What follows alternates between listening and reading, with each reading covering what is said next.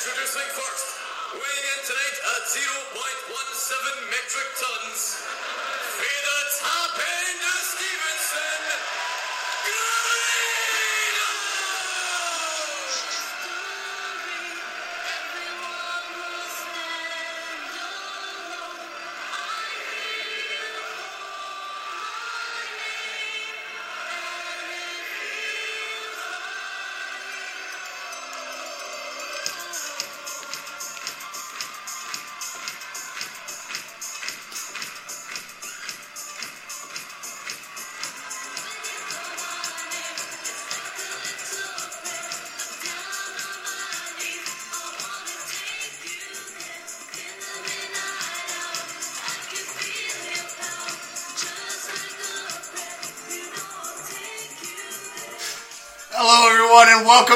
episode 40 of the Average Joe's MMA Show. That was so awesome. Tonight, it is our one year celebration, and I could not think of a better way for us to start the show than without or with the, the entrance of Grado.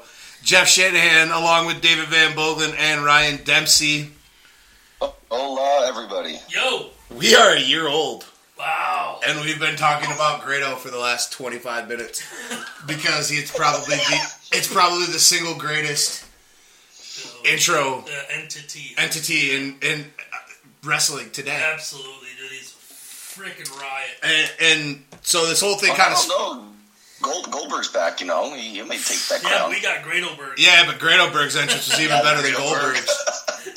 Um, this whole thing was just kind of sparked off. We were from last week. Uh, if you haven't listened, please go back and at least listen to the last half of the show where we did our topic discussion about the greatest entrance themes. And my number one, the filthy one, with his tribute to the great Grado, which got me retweeted.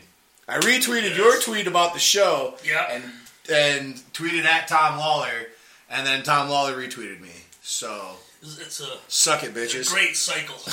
Suck it, bitches. it all started from me, It really. did. It all started from you. That's fucking I just tweeted at Tom and was like, "Hey, Tom, you're my Hey, you're Tom, I like your walkout. yeah." I said, "I said, Tom, your your like a prayer walkout was my number one, I, I hands down." tried to, you know, I tried to jump on the on the retweet love, and I was like, "Yeah, but Tom, I picked your Hulk Hogan theme." music." And he, he ignored it. Nothing. Jeff got the love. I got the fucking boot. Filthy, filthy. So filthy knows about the uh, at least knows about the Joes. We we are a year old today, guys. Wow, man. A year. We've been we've been at this a year Yeah, To the day, man. to the no, day. we're, we're only, we've only been going for like two months. What are you talking about? Yeah, we, we started on.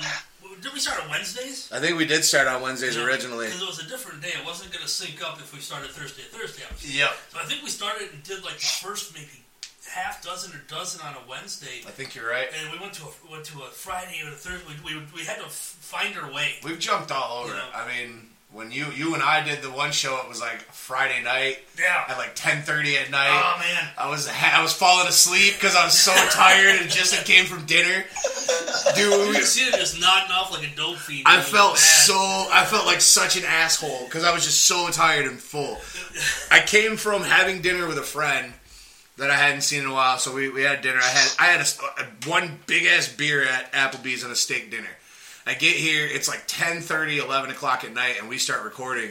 And I'm fighting and fighting and fighting, and by that, like the last Dave's just kind of talking, and I, I feel like I'm in the conversation still, but he totally caught me nodding out. I didn't know what I didn't know what fucking happened because the, the the whole night. I mean, he was kind of. It wasn't like he was off, but he was like quiet. I, had- I had to dominate most of the, the talk and, and kind of stretch things out. And then Mm-hmm. I was looking down like I always do to try to figure out where I'm going next. And I look up and his eyes are closed. And he's like, I had my phone in my hand. I was looking at my notes. I was waiting for you. I was literally waiting for you to finish talking, and I had a point, and I was st- concentrating on my phone. And then the next thing I know, you just kind of made a noise, and I was like, "Oh, what? I'm here. Yeah, I'm oh good." Crap!" Yeah, I felt really bad about that. But yeah, we've we've cycled around all over, man. We've started on Wednesdays. Uh, moved it to Thursday's been our pretty much permanent home, other than a couple of exceptions. But Yeah, there's exceptions to rules when you know, and there's gonna be when you know Doctor Strange gets released. Oh, yeah. because I'm gonna be there Thursday night. Right. I, you know, I got to. Um, uh, so how many, Ryan? How many? Ha- is this for you? How many times? How, how long has he been on the Uh, show? It's like eight. I think this is yeah, I would say it was Well- right around what 201, I think, when I was on the first times. yeah. I think you're right. So probably around, so that'd be about three months. So probably 12 episodes, Okay. give or take, maybe Alright. less. Give or take, you know, minus a couple of the breaks that we've we've taken over Right, so over time. it- But Yeah. yeah, Call it ten. yeah, we'll call it ten. Ryan Ryan's been with us for for one fourth. 25%, I'll take that. Ryan's been with us for one fourth, and of course, as we've mentioned many times before, when we started off, it was myself, Dave, and our friend Everett. And you know, Everett's always will always be a part of the show, whether it's uh, you know, Everett, uh, um, I know he's going to listen because I told him that we are going to talk about him today. Uh, lots of personal demons going, and issues going on in the family right now. yeah. Just sending out a lot of love to my brother Everett For sure. because that whole family. They need it. It seems to have one after the next. They got terrible, terrible stuff going on. But brother, we love you. We love your family. You know, uh, just you keep your heads up because that's all you can do. absolutely echoing every sentiment of that. Um, yeah, we're, we're, all, we're all average Joe's family. There's love from Canada also. yeah, There you go. There you go. Yeah, so you know, we always like to make sure we give Everett show him love and, and mention because he was he was a big part of starting it, a big part of being a pain in my ass. But he was he was very very big in starting this. But yeah, this this whole thing, this show was just an idea that I'd been having and sitting on for a long time because of being a fan of Way of the Warrior. Those guys, Ken and, and uh, Eric. I mean Eric, obviously the longest standing member of that show, the, the the member of the show. But listening to those guys for the last five six years since they've been on made me want to do the show. And one day, trying to figure out who I could get that is into MMA the way that I am, and I just thought about it, and I was like, Dave. So I sent Dave a message, and I was like, Hey man, thinking about doing this MMA podcast thing. I can't think of anybody else that I know that I could sit and have a conversation with on a weekly basis that I could enjoy it with besides you. Would you be interested? And boom. I'm down. Yep. What else am I going to And I got nothing else going on. And I, I love to do this. And uh, and I, I seen it as an opportunity. It's like, man, what can I can take control of here? I, can, I can run the mic. I can do the mixing. I can save the files. I can do all the tech work. That's that's awesome. That'll be me. I'll do that. Yep, and that's where that and Dave Dave's role in the show has, has been huge and doesn't he doesn't get enough credit on the air He doesn't get any credit. he doesn't he doesn't get any credit but Dave I mean from either. from the start has provided us a with the place to record at you know thanks to his The Yellow Dungeon. the yellow dungeon My family. your family's been Yeah. awesome about having us in here yelling at each other in their basement once a week for the last year. So I mean, obviously, it's extremely appreciated their Yeah, yeah. hospitality on it. But you know, you you having the computer, having the space, getting the mic, the programming, like when we started, you were the one setting up the formats. I was giving you the ideas of what we should do and stuff like that. uh, You know what I wanted the topics, but you were formatting the show and keeping it moving, making sure that everything audio wise is in line and uploaded and stuff like that. So without you, dude, I don't have this show. This, this is just an idea. Without you, the follow through didn't happen. So Oh, I appreciate that. I appreciate it.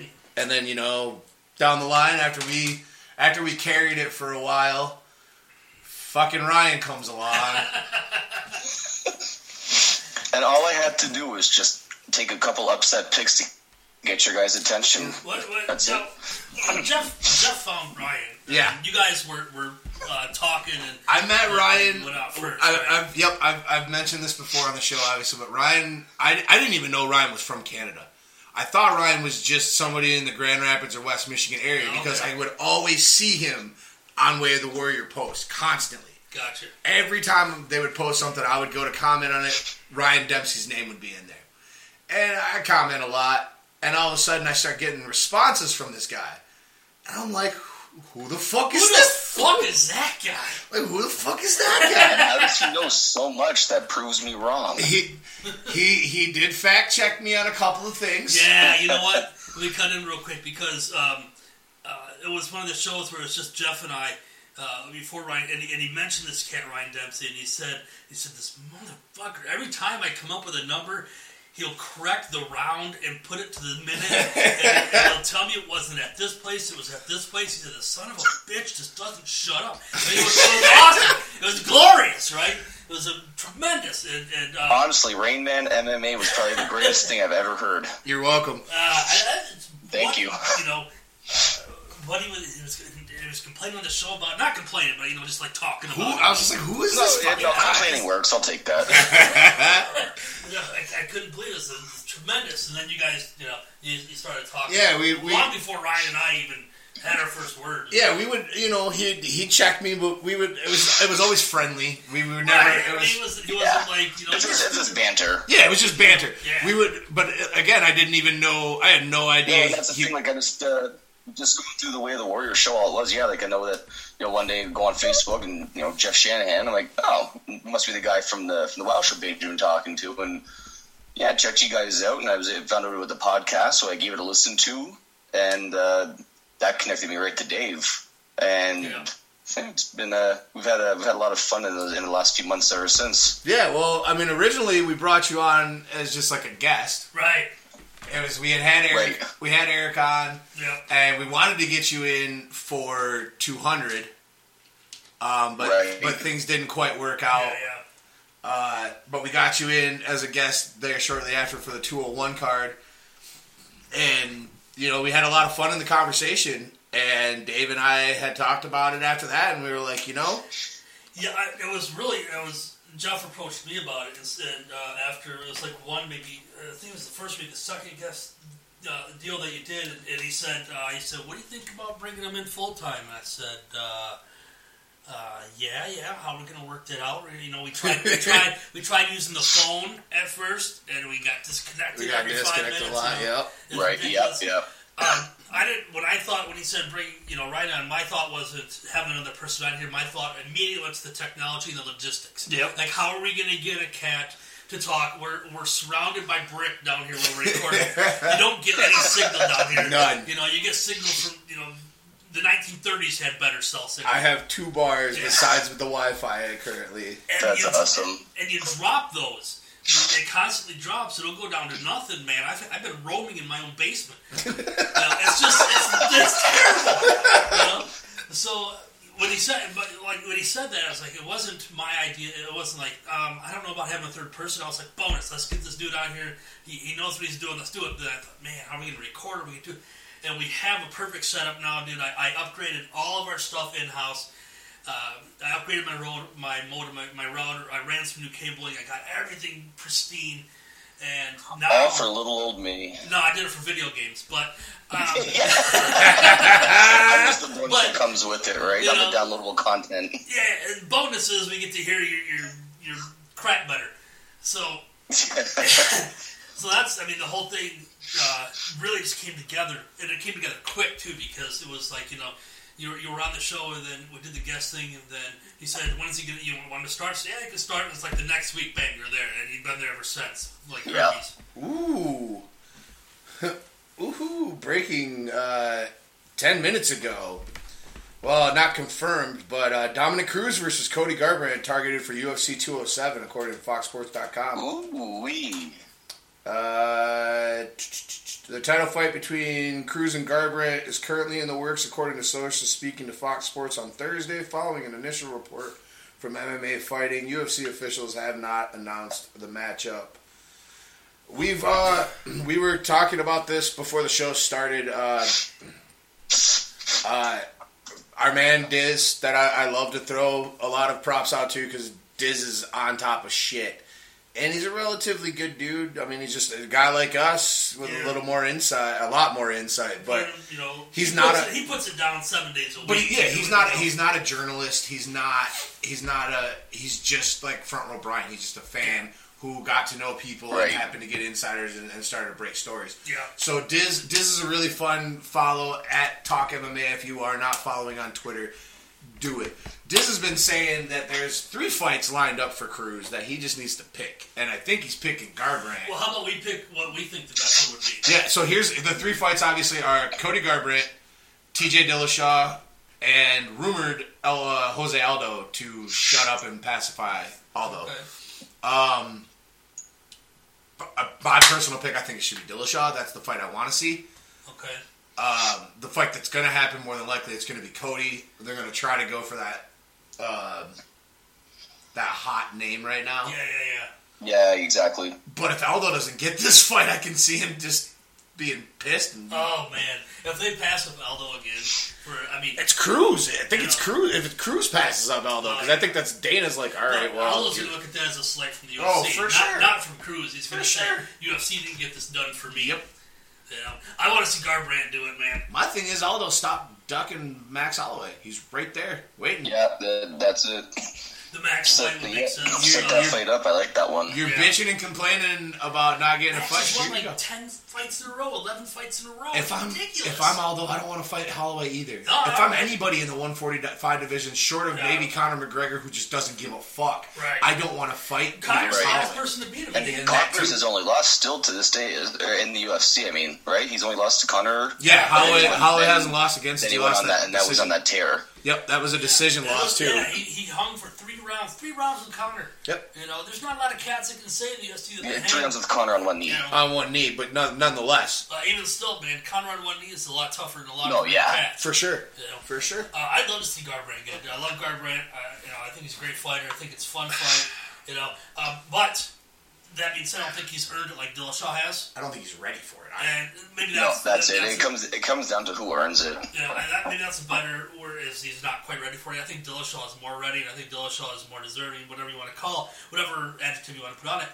Um, I think Dillashaw probably uh, should be ahead of him in line, but I, I just I think Garbrandt's great, exciting young fighter. It's fun to watch what he does.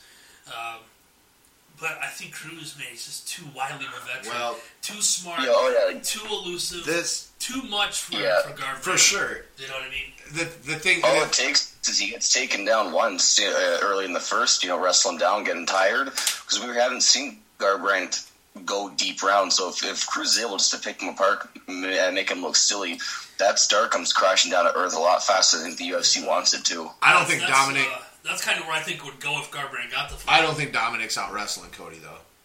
Cody's Cody's a Cody's a solid wrestler. Yeah, well, yeah. Solid I don't know if he wrestler. out wrestles him, but he's so elusive, man. He's For sure. Oh, on the feet, on the feet, Garbrandt's not touching him because Oh, yeah, yeah. his his punching style is just he's a brawler. Yeah. He doesn't have any real technique.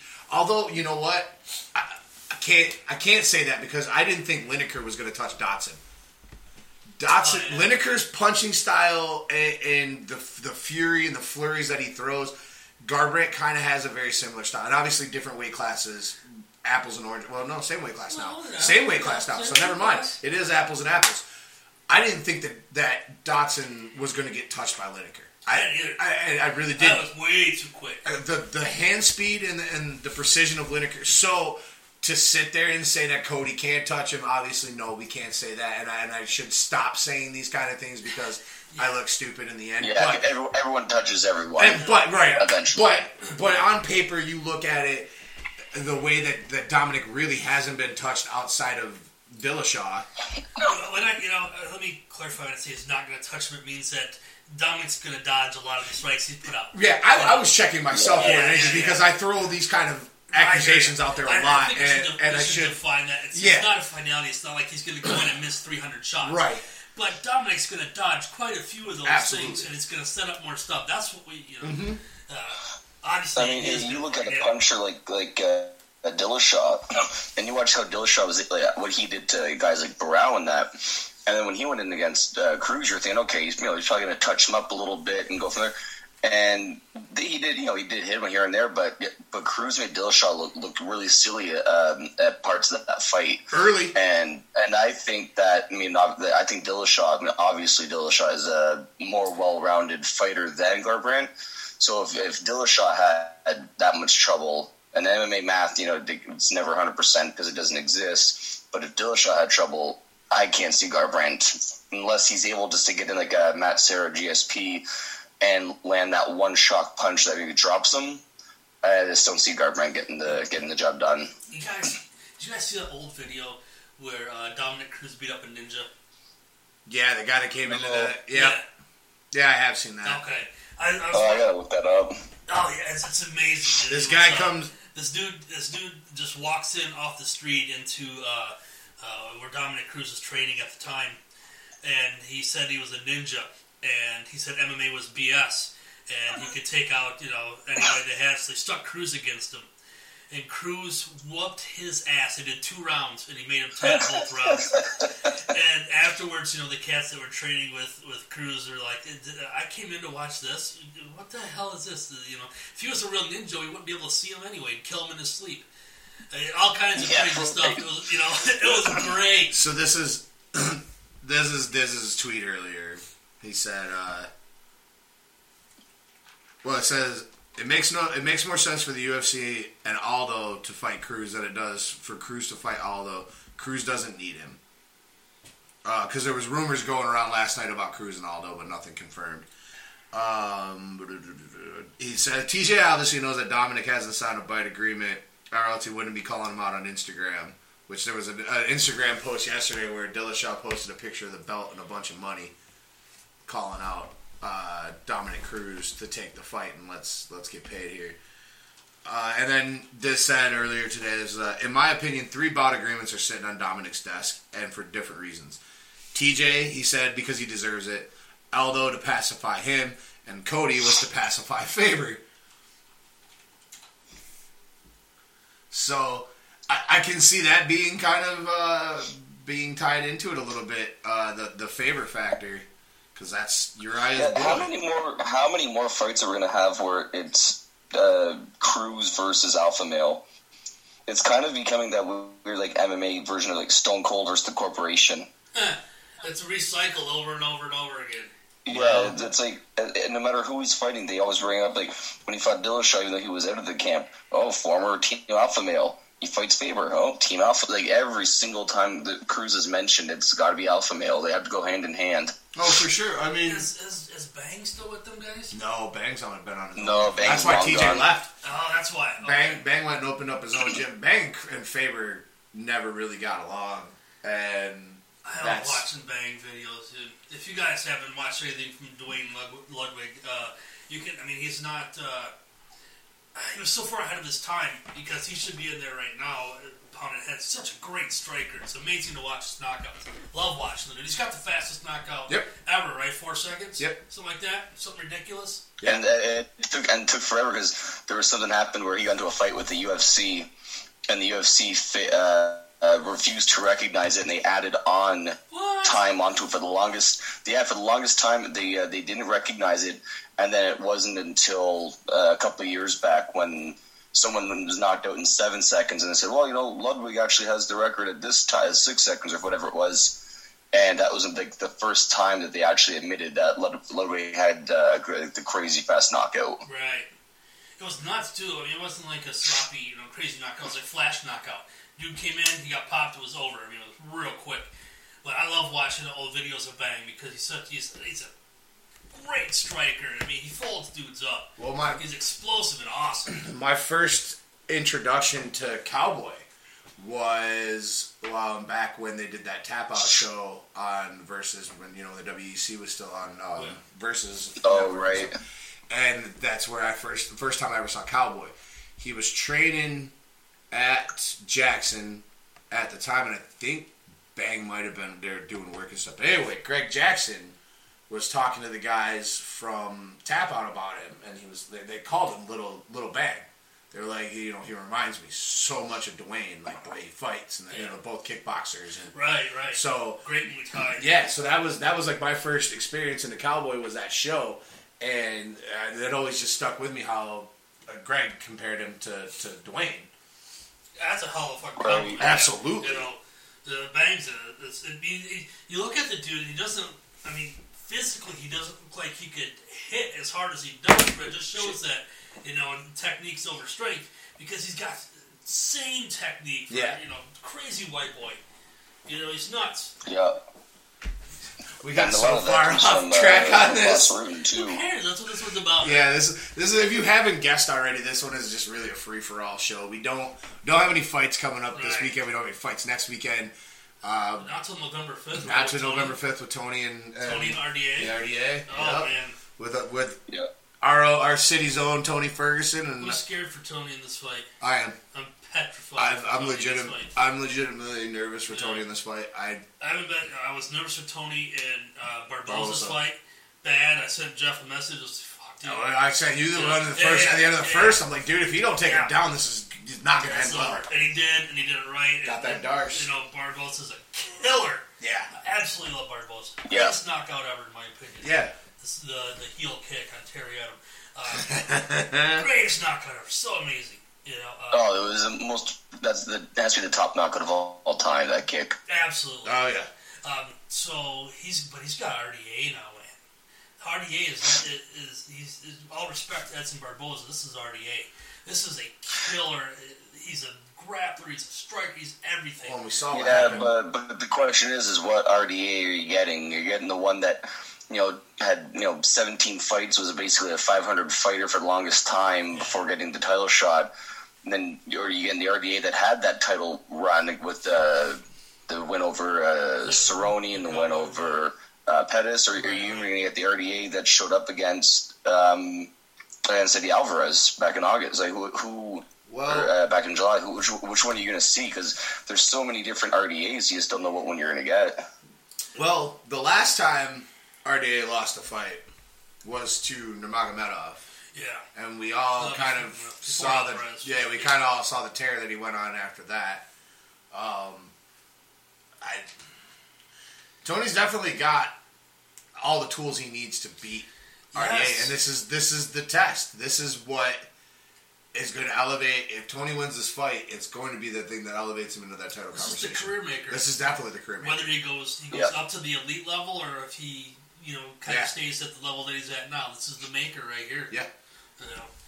Make or break all, time. All the the, the, Gleason T- the Gleison Tibaus and the Abel Trujillos and the Edson Barbozas, they've all led up to this moment right now. Yep. This is gonna be the fight, man. This is gonna be actually Danny- exciting. Danny- you know, I Danny got, uh, Castillo. It's always fun to see these kind of fights, too. Seeing that uh, the rising star against the established veteran. It's always kind of fun to see is this guy legit or is he just going to be a main, uh, middle of the main card uh, for the rest of his career? you know, uh, I've been watching Rogan's podcast lately. Right? I put it Yep. on. I put it on at night. Yeah. When I go to lie down, I don't listen. You know, I do the the, the YouTube. Right. And Eddie Bravo's on there quite a bit. Oh, you know, constantly. You know, him and Eddie are boys. Yeah. I mean, I watched all the way back to the 39th episode, and, and Eddie's there. He's got like long hair. oh yeah, Eddie's been with like Joe. hippie, right? Eddie's been with Joe You know? for forever. Eddie Bravo's huge on Tony Ferguson. Very. You know, he's Very huge. Every time that they start talking about this division, Eddie's the first one to say, "What about Tony?" You guys keep forgetting about Tony. You keep saying about Tony. It's not they're forgetting. It's just Eddie's just so wants to put Tony in that conversation of the best in the division. You know. It doesn't hurt that Eddie Bravo is Tony's jujitsu coach. It doesn't hurt I mean, no, things. but, you know. it doesn't hurt things. No. That that that Ed, Eddie Bravo is your is your jujitsu coach and Did you train for a much better coach? You know, Nope. No, we lost Ryan. We're gonna get Ryan back here in a second. Yeah, you can't really pick a better better jits coach in my opinion. He's a boss, dude. Yeah, it's it's it's like any La- Eddie Mark Lehman. Um, Anyone with the last name Gracie? That much? Yeah. any anyone with the We last name man. Gracie, uh, Matt Serra, you know, Yeah. who was Gracie trained. So Yeah. But you know, he's, he's always he's always big, and you know, Joe's big. You know, Rogan, and them, all those guys are big on Tony. They, Yeah. they all think you know that he's Well, awesome. but anybody worth Yeah. their weight in anything is big on Tony because they know the potential that he's got and the There's- talent that he has. But and he's got youth on his side. very much, You know, well, he he's is- creeping up on that 33 mark. Yeah, but you know, RDA is about 37, 38. I mean, Yeah. he's creeping up on the 40 mark. Yep. You know, No, Tony's, it's- uh, Tony's still got you know a 33 year in the prime, baby. Kind of, I kind of, wish, I kind of. What's that? 30 to 35? Every- Anything from 30 to 35 is like right in his prime. Yeah, yeah, That's where he's- you got he's- the experience, and you got you know you got enough at that point. Tony and I are the same age. He's if he isn't already 33, he will be 33 this year. So, Yeah. um, Man, you guys are old. He's he's fuck he off.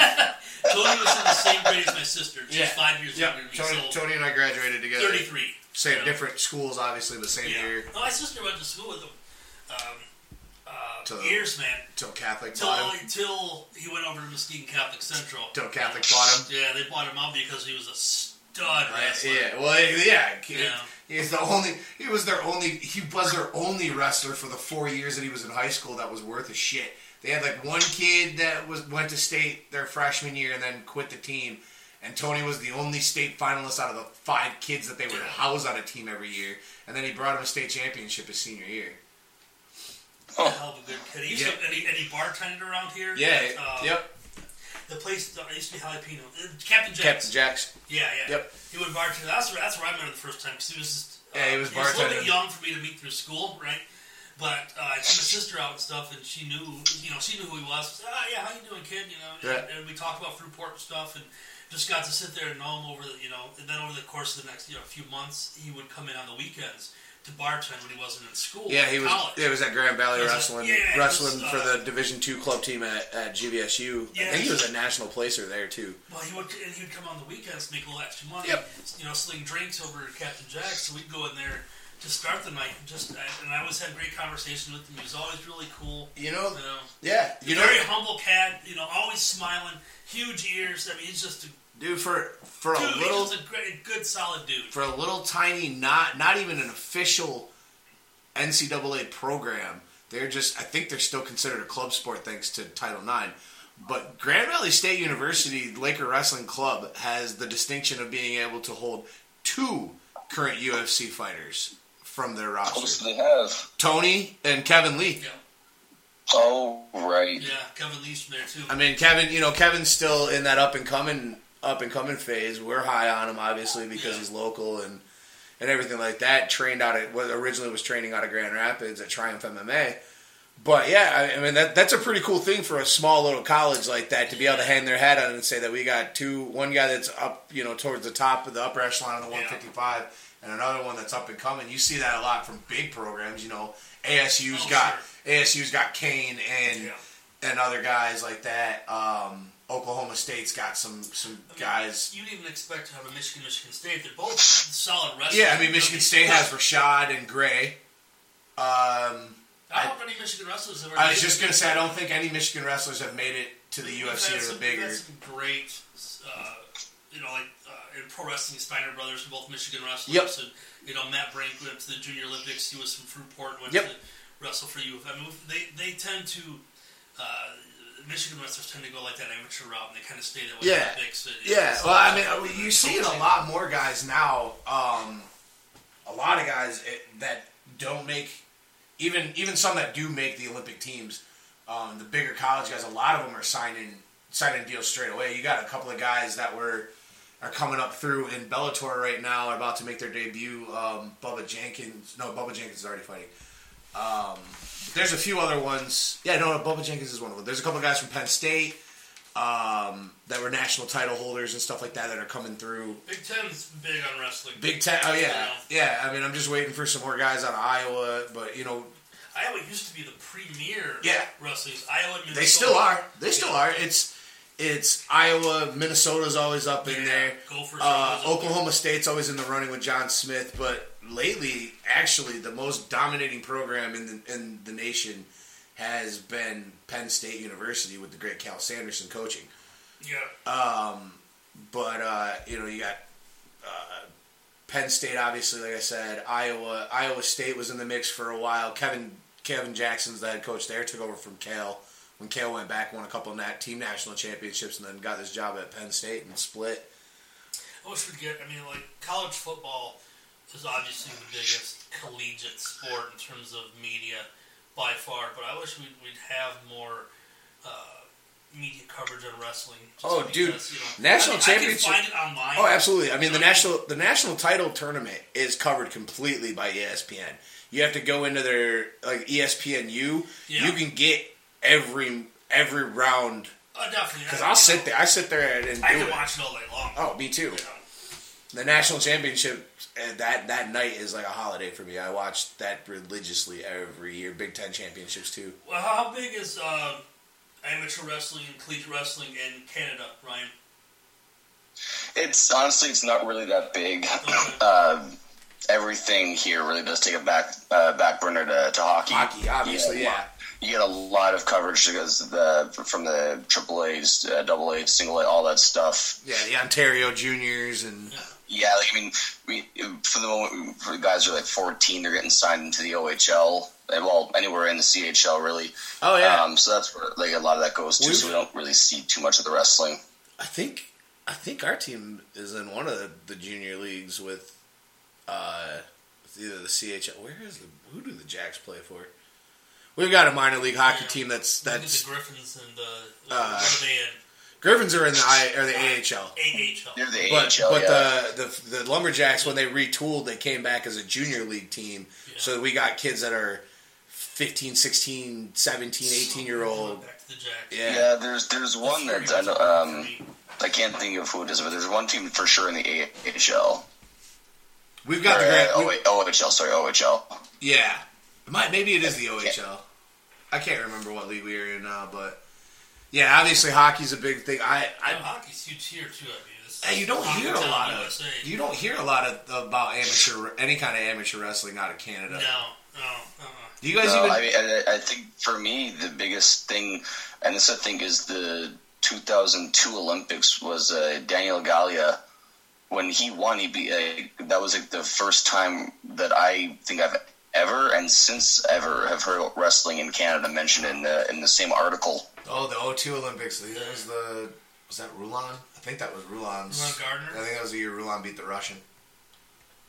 Yeah, I think that's right. Uh, yeah, or, that sounds right. Or that was Sanderson's. No, I mean it was uh, 2000 because 2002 was the Yeah, winter. 96, 2000. Yeah. Because it was Anglin. It was Anglin 96 and Rulon Gardner 9 in 2000. 2000, yeah. Then Those 2000, the back ones, and the 2004 was Cael. Yeah, okay. Cael, Cael Right. in 2004 because I don't think you were all, you were always there. Because Joel Romero is one of the only people in I competition. guarantee all, all, all two Canadian listeners are probably going to yell at me now for not, knowing the collegiate Well, wrestling in There was there was a long for a long period of time um, a lot of talk that George was going to try to compete in the Olympics for Canada. yeah, I, I that was uh, that was the big thing that was happening around was 2008 and 2012. Yeah, I was going to say it was, it was really hot in 2008, and then you know still kind of there in 2012, but he was winding down in his career. So, um, See, he and he never wrestled no, uh, he was a gymnast, up wasn't he? until MMA, and that's one of the reasons I remember him always saying he would never do it was because these guys have been wrestling since you know four or five years old. They start out, Yeah. and he would be at such a disadvantage because he was and he wasn't just re- practice wrestling. He would always have like other uh, like boxing and, and Muay Thai and stuff like that. So while these guys are focusing. 8, 10, 12 hours a day on one thing for you know 14, 15 years, he would have been at such a disadvantage. And if he tried for the uh, Olympic trials, he, he admitted that he would have been embarrassed. What about, um, I mean, you mentioned GSP. What about all this shit going on with him right now, dude? Yeah, you are a resident Yeah, GSP I, look, I look to you for the GSP knowledge. You know. this week in the Yeah, world. uh, I mean it's uh, it's been a crazy couple of days with all the stories uh, announcing he's a free agent. And once that story broke, it was just a matter of time before the UFC came out and said that they that it wasn't true. Uh, but there's so much to it. Um, just like it's such a like where what does he do? Like he can go and he can fight for the money at Viacom. Uh, he can take up Askren's challenge and go to Japan. I I, I don't think he he's not going to be as big a draw if it's not the UFC. The other organizations might be able to give him more money, but they're not going to give him the eyes. And this point in his career, what's the point of going and fighting for a secondhand title and getting? Like, he's got enough money. He- we- It's always been said that he was the highest paid fighter for the longest time in the Yeah. UFC Right. um, when he goes, like, when he, if he goes into the UFC, he's going to get probably picked apart by most people that he would have to fight. Going up against lesser challenges for more money might be nice, but for what? He has like such a great legacy in MMA. Why tarnish it by going and fighting Joe Smith off the street? You know, it just That's- it doesn't make sense for me. I'm kind of uh, I'm excited to see where it goes from here. Like, what does it just kind of iron itself out? And he just says, you know, I'm a free agent, but I'm actually I am done. I don't want to compete.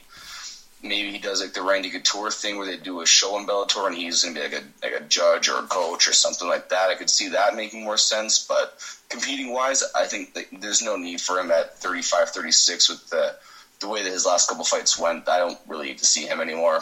you you you made mention of the the legacy thing, and this isn't pertaining to George so much, but it, it was just the tarnishing of the legacy that kind of made me think about this. I was telling you guys earlier. Um, I started listening to a, a podcast out of Ireland called the Severe MMA Podcast, and they were the first episode that I was listening to was their recap of uh, 204 and everything like that, or yeah, 204, and, and they're talking about Dan and Dan's legacy and how the one guy I, I don't can't remember his name exactly because it's first time listening through, but he made his point was he really wished that Hendo would have walked away off of the uh, Fedor knockout. It don't Right. get more. It don't get any bigger than that. No, And- the walkout on a high note deal. And granted, he came back into the UFC, had that war with Shogun, which was a great fight. But from there, you know, the losses start happening. And yeah, granted, some of the losses were to, to guys like Daniel Cormier, but you weren't even competitive in that fight. You got ragdolled around. Yeah, exactly. Why why come back and, and, and fight someone that's on their way up And what does when it? you can just like this is why you need the just a specific organization and it's just old veterans just fighting old veterans. They have it. It's called Bellator. Oh, you set that softball up, and he You just let you let me have yeah, and- and I just I just wanted to kind of bring that Yeah. point up about you know when you said that about tarnishing his legacy that that made me think of the conversation that I heard today. So that's a that's a really great point. I, I, the only fights really I want to see with George would be like the Diaz fight. I, I, I got or him Well, and you were you were talking heavily about uh, buying uh, one FC for Askren GSP. You Yeah, oh, yeah. that. Yeah, if, if I was having trouble sleeping. Let's face it, George. I, I respect and love George a lot, but he's not the most exciting fighter. No, he's. He's the master of the lay and pray. yeah. Yeah, he's an effective player. Very effective, wrong, very good you at what he does. Cormier Obviously, is an effective player. but Yeah. Yeah, he he was fighter. definitely wa- at his prime. No matter what the game plan was, and- and a lot of his opponents even said it when when he faced you in the first minute, he had you beaten. It was just a matter of could you get the the the Matt Serra one shot and get and get the win, somehow steal it. It wasn't until he fought you know a fantastic wrestler like uh, like Johnny Hendricks that he really started. They really really showed. Uh, the next level of competition, and that he was not able to compete at it anymore. yeah, Uh, George is what, 35? thirty-five currently pushing thirty-six. So George is 35. He's got nothing left to prove in the world of MMA. He's worth 25 million dollars. He's already had his hand in some acting Yep. and did fairly well. Yeah. you know, he wasn't going to win any awards. He was he was he was he was given the role of a French kickboxer. How could he let that one down? I've seen other actors fail in, in, in Yeah. easier roles. Have so, you watched any movie Yeah. that Hulk Hogan ever did? the end? He played a wrestler. You're gonna, you're in No gonna deny Rocky That's three? the only. Okay, that doesn't. Okay, I'm sorry. Let me rephrase that. Have you watched any movie that Hulk Hogan starred in? Mr. Nanny. Yes. Oh, Terrible. Suburban Commando. Suburban Commando. Terrible. Oh, I forgot about that one. I think Yeah. actually I No forgot- I Holds forgot I Barred was it decent. No Holds Barred was funny and it meant to be serious. Serious. You know, uh, but George zero left to prove, and if he's just going to keep having fights over and over with the UFC about is he retired, is he not? Can he play here? Can he not? Can you just hang it up? Go home. You got a hot chick at home. You got a bank full of money. You got the aliens. Man, you got it all, man. Why not? Just chill. Let it go. Just chill, George. Go take up cannabis. And the thing, and the funny thing is, when you hear the the lawyers and they're talking about, well, it, his contract has to be voided because the UFC hasn't offered him a fight in this long. Um, Well, in in December 2013, he announced he's walking away.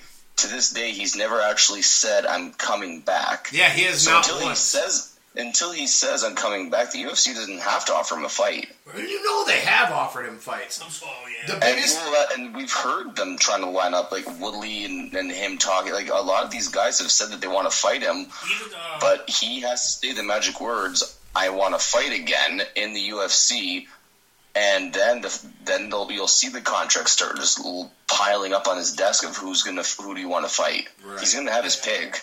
I guarantee even the stuff that we haven't heard of, you know, we've heard the Woodliness and that. I can guarantee the last three years they've sent feelers to oh, him. Oh, for sure. and they've sent fight Oh, offers to him. when Johnny when Johnny won the Dozens. title, when Johnny won the title, you know they were like, "Hey man, Yeah. You want this fight? Oh. Let's do this again. You Oh, don't okay. think that last year alone, when Ronda Rousey was knocked out and when Jon Jones was getting arrested, you don't think that they're like, like quick, quick, quick, we gotta get him online, get him online, we Yeah, need him right George. now. Yeah. The When they had when they had one person that was Conor McGregor, and he's only fighting twice a year. There's still ten plus months that you need to get some a, a name in there. Yep. Absolutely. The biggest hang up we keep or that we all keep hearing about has been this the contract dispute. The fact that George is sponsored by and paid very well by Under Armour. And Reebok's Yep. like, nah, you're wearing our gear. And George is like, nah, fuck you. Fuck you guys. Because, like, Well, and it's funny because we've seen guys I was like just Conor gonna- McGregor and like Rory MacDonald have other sponsors Robbie their stuff. Robbie Lawler. Robbie Lawler is, is Yeah. an Adidas sponsored fighter. Rory MacDonald's Yeah. sponsored by Reebok. Doesn't Was anyway. Uh, Cowboy come Well, up I mean, like, Monster they had, like, Monster Monster's and part of they have Monster is on Monster their- is on a their UFC is part of the UFC deal. They're not part of the Reebok deal, but they are a official UFC sponsor, so, So he can get he away with it. it. But like Robbie, oh, Robbie, Oh, okay, I see. Robbie is sponsored by Adidas, and anytime outside of him walking to the cage or having to do, and even I, th- I don't even think he wears Reebok at, a, at presser events and shit like that. Just when he goes to the cage, but you see him like training in the embedded shit. He's all wearing Adidas because Yeah. that's who pays him. Right. So I I get where George Right. is coming from on it, Well, but I mean, how great would it be if they walk down and uh, you know he steps into the the thing, you know, they're testing the, you know, making sure everything looks good, the gloves, the mouthpiece, blah blah blah, and he takes his shirt off and he has one of those big temporary tattoos of Under Armour on his back. What's Reebok going to say? Well, we're not going to give you the bonus. Oh, Right. man. George, George St. Pierre, keep your keep your two thousand dollars. I'll walk away with two million dollars. yeah, Yeah, exactly, exactly. This whole thing's a giant mess. It's it, it's a big dick showing competition.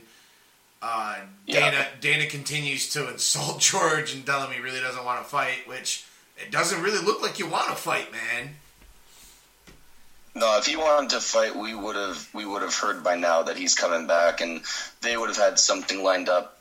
You know, Conor McGregor. There was the rumor if, if McGregor beat uh, Diaz, he was going to get GSP. There's I mean, all these names keep on popping up, and it just seems that George St. Pierre always finds a way out of it. Yep. Oh, this guy lost. Oh, this guy has a fight tied up. Oh, this guy lost. Oh, this guy's got a fight tied up. Like, it, it, if he wanted to fight, he would have taken anyone by now. Yeah. Absolutely. I Definitely. I think eventually it gets done. It just doesn't get done anytime soon. Um, He's still got years left. No. Like he's, it's not like he's in his you know early forties. for sure, for sure. I mean, he's definitely into the twilight of his career, but I there's nothing at the top for him anymore. Him against Well, he's even kind of hinted that if he did come back, he would only want to fight for money. He Oh, yeah. want- he wouldn't want the stress of the title anymore. no, and it, Makes well. I mean that's that's just being self aware, looking at the killers at the top of the, the food chain and knowing, yeah, I don't got that in me anymore. Right, being honest. Yeah, exactly, exactly. Take the big money fight against you know, fight Anderson. Uh, people I mean, would that fight, how close do you think that, that fight actually was when all that stuff was being said last week? I don't I don't know. They were it was as close as they were saying, or I don't, I It's hard I don't- to- it's I don't hard to think tell. they were as close as they really were. I don't think they were either. I think it's a lot of smoke and mirrors.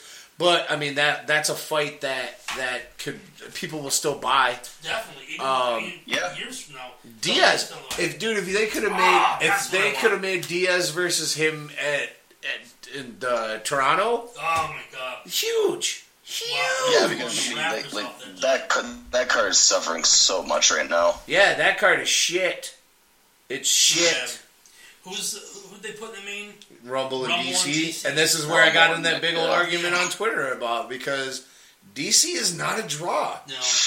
He Rumble- said it himself. Rumble He's could be- pissed. Rumble could be with with proper investment because he's got the Yeah. look and he's got explosiveness and you know so on and so forth. Too many holes in his game. Way though. too many holes in the Too many weaknesses on the ground. He's not going. To, he's got he's got the tools to be it, but he's not going to be it. Rumble Rumble's thing is though is that he's a great fighter, but he's not. He doesn't have the personality to draw people. No, no. Jon, No, he doesn't, Jon, no. on top of being an amazing fighter at the time, I mean, when he came around and first burst on the scene, he was so innovative and just, just breathtaking and Yeah. awe-inspiring. But Jon We also, still really haven't seen anyone that's been able to emulate what Jon Jones No. does for that size. Nope. You're not going. to. absolutely not. But Jon also has a personality. Yeah, he was always uh, a great promo. With, Yep. You know, good interviewer. No, he was a great promo. Yep. He was energetic. Um, he spoke well, could articulate what he wanted to say. Um, on top of being a literal killer Yeah. in the ring, it was Yeah. outstanding and uh, striking and unique, you know, striking and stuff that made people go, whoa. Because I, said- I said this before, and since we're doing a recap show, and uh, you know, as we'll say it again, I watched Jon Jones the first time with Rich Cerritos. Rich Cerritos is my brother-in-law lives across the state. Yep. And Rich and I, Rich is uh, same thing, been MMA fan since day one, just like us. He worked perfect in the show if we could ever get him a, a, a guest spot. Uh, Is this your way of trying to tell me that I'm done? I was Yep. just getting to that.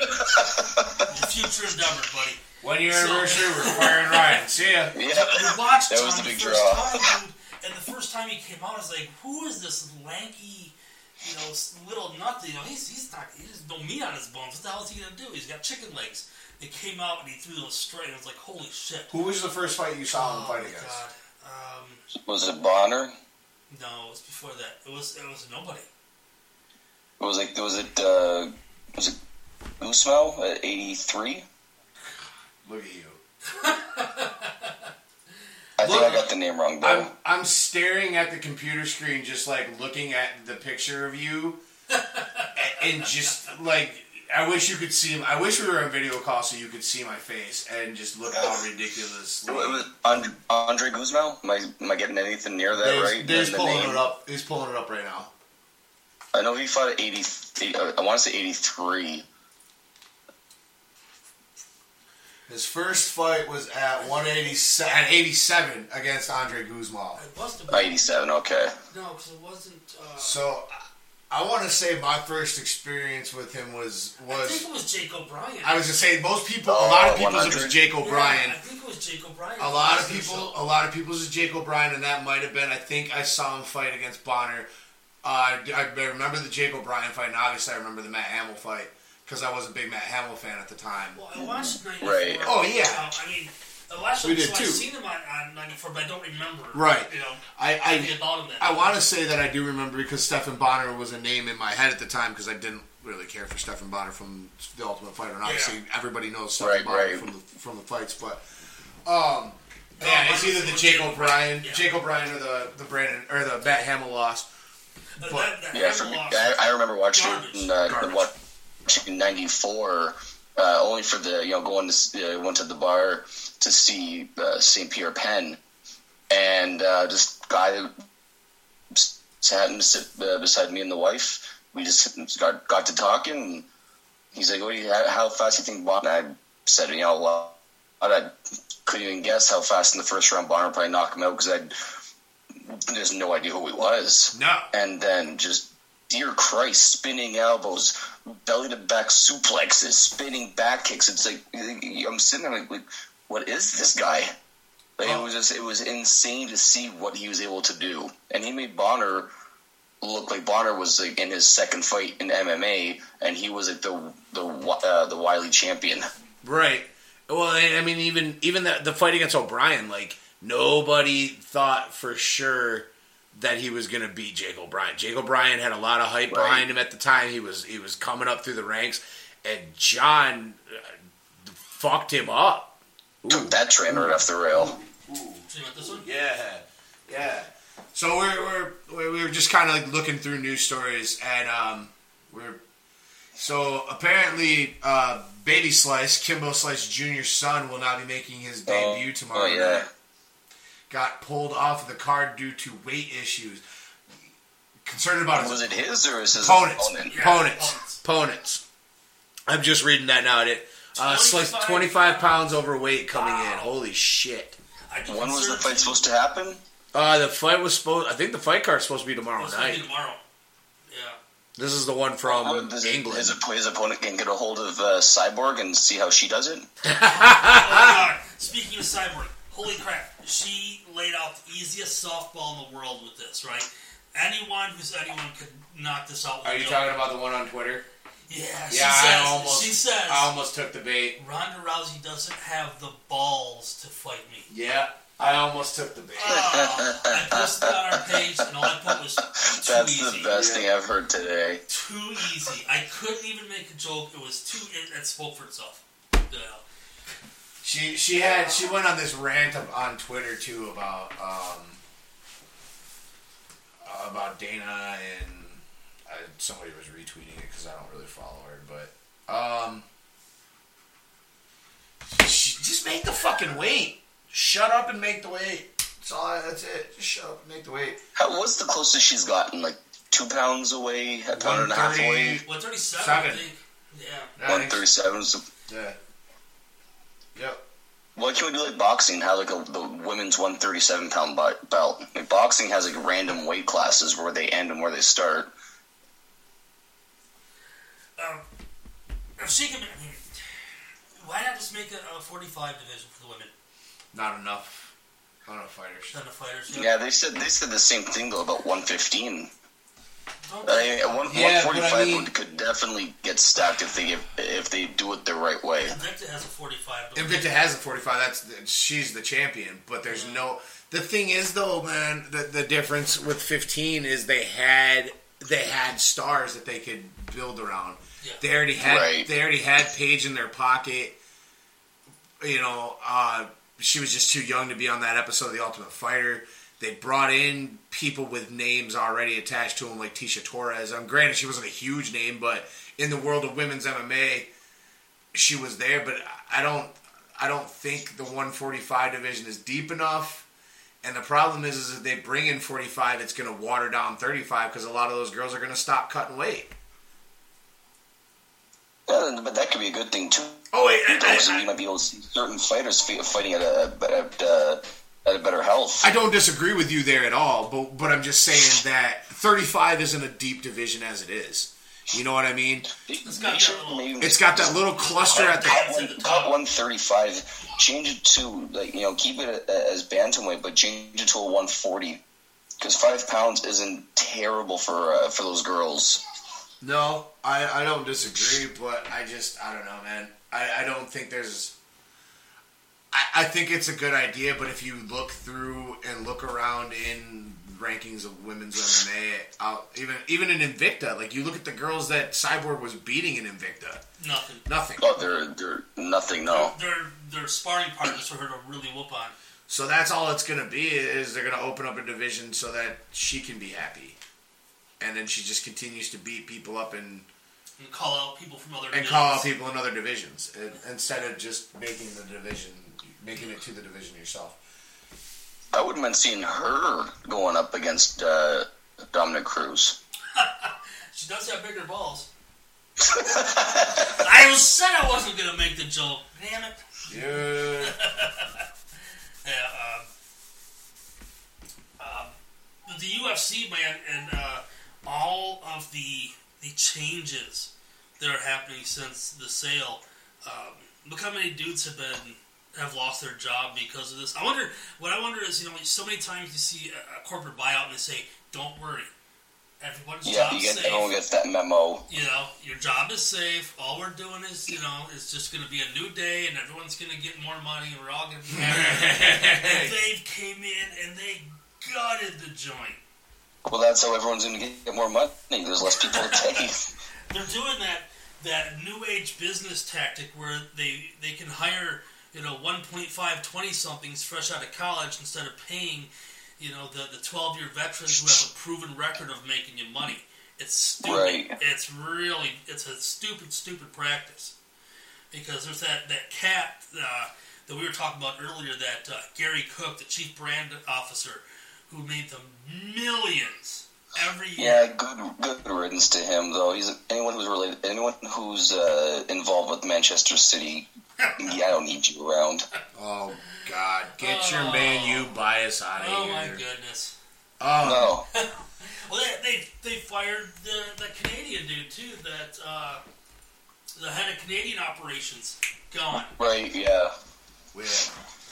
Um. I gotta get my resume all fixed up. Yeah, no shit. There's a job opening, man. You get that job, we better see some free tickets for the average Joes. Right? And airfare included. Um, free is a big word. Oh. Discount sounds better. Yeah, I'm allowed in Canada. Yeah. Discount. That's I gotta not. get some money somehow, man. Come That's on. not, that's not how you say free. It's not what you do for friends. That's not what you do for your friends, man. If I had a job in the UFC, I'd get you free tickets.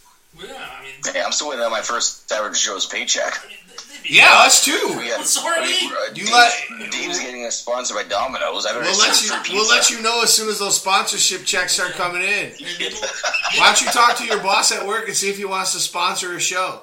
maybe Grado will send us Like- ten bucks. Like I said, Dave has connections to Domino's. Get on it.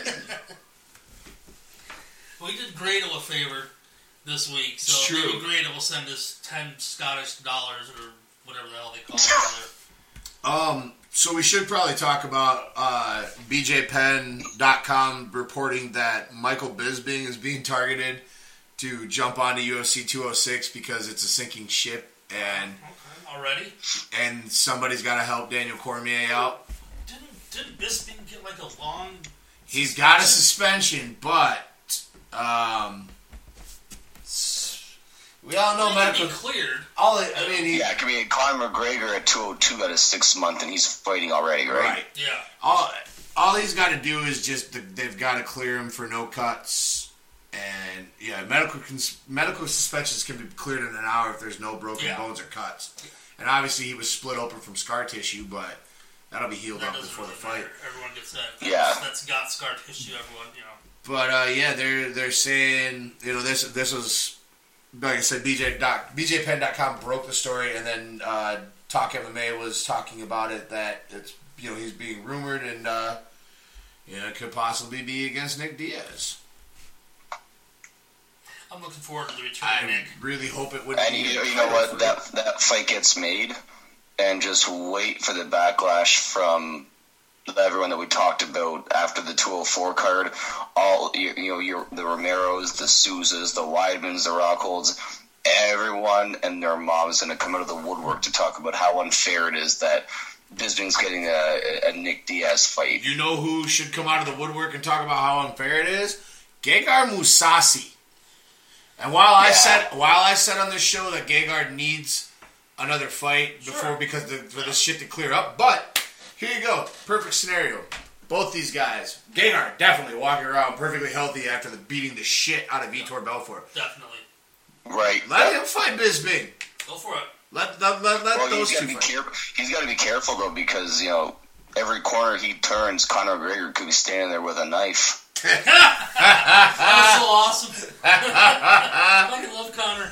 But yeah, I would I would much rather. Conor McGregor's really getting to that New York City atmosphere feel, eh?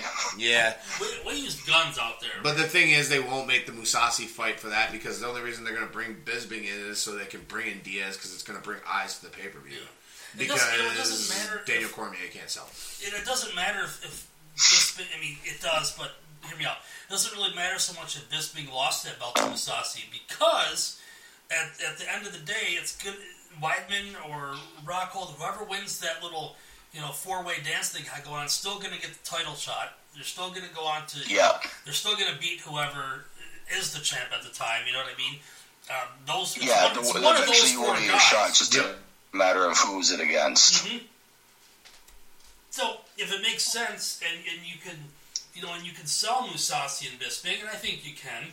You know, I don't think it's it's you know groundbreaking sales and numbers, but I think enough people buy a a Bisping Mousasi fight to make it at least profitable. I, I You think know, so. on top of having Rumble and Cormier there and some But, other stuff. yeah, they're that, definitely. I you mean, if they're going to throw Bisping on there, they got to throw him in there with somebody making money because I don't know how. Did you guys see how well 204 sold? I did not. I didn't see that one. I have not no. I can't imagine it sold great.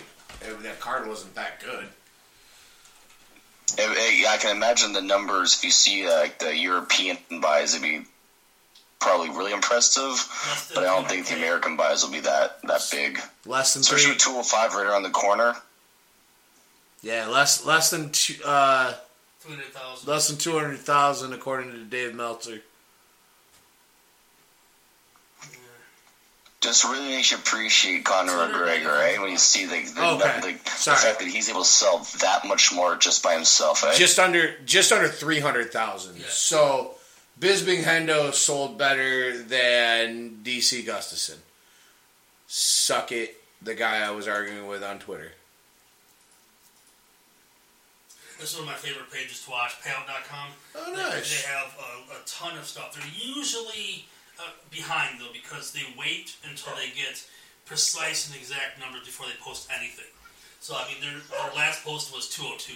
Right. But they get, you know, they get the numbers that you need. And this is the page that I used to argue when Dana said, oh, Ronda Rousey's the biggest star we ever had. And we'll look at this right here. Right. 1.6, 1.6, 1.65 million buys. That's and then and then before that, Aldo McGregor 1.2 million. I mean, everything McGregor McGregor's easily Wow. the biggest star. Johnson Cor- Horiguchi with 125k. hmm That's just And Dillashaw Son, and that's still one of my favorite fights to watch. The Gooch. Johnson and, and Bogdanov, 115k. Oh, Bag- Ali Bagautinov, Yeah. yeah. Uh, they had a Bellator one in there, Rampage and King Mo, but that's you know, That's because that's their only you know, pay per view. Exactly. But I mean, you can go back and see like uh, Silva Weidman sold 550,000. these guys didn't do shit. Yeah. Henderson had a good two favor. Oh, Henderson was a god awful buy rate Mhm. champion. He was terrible.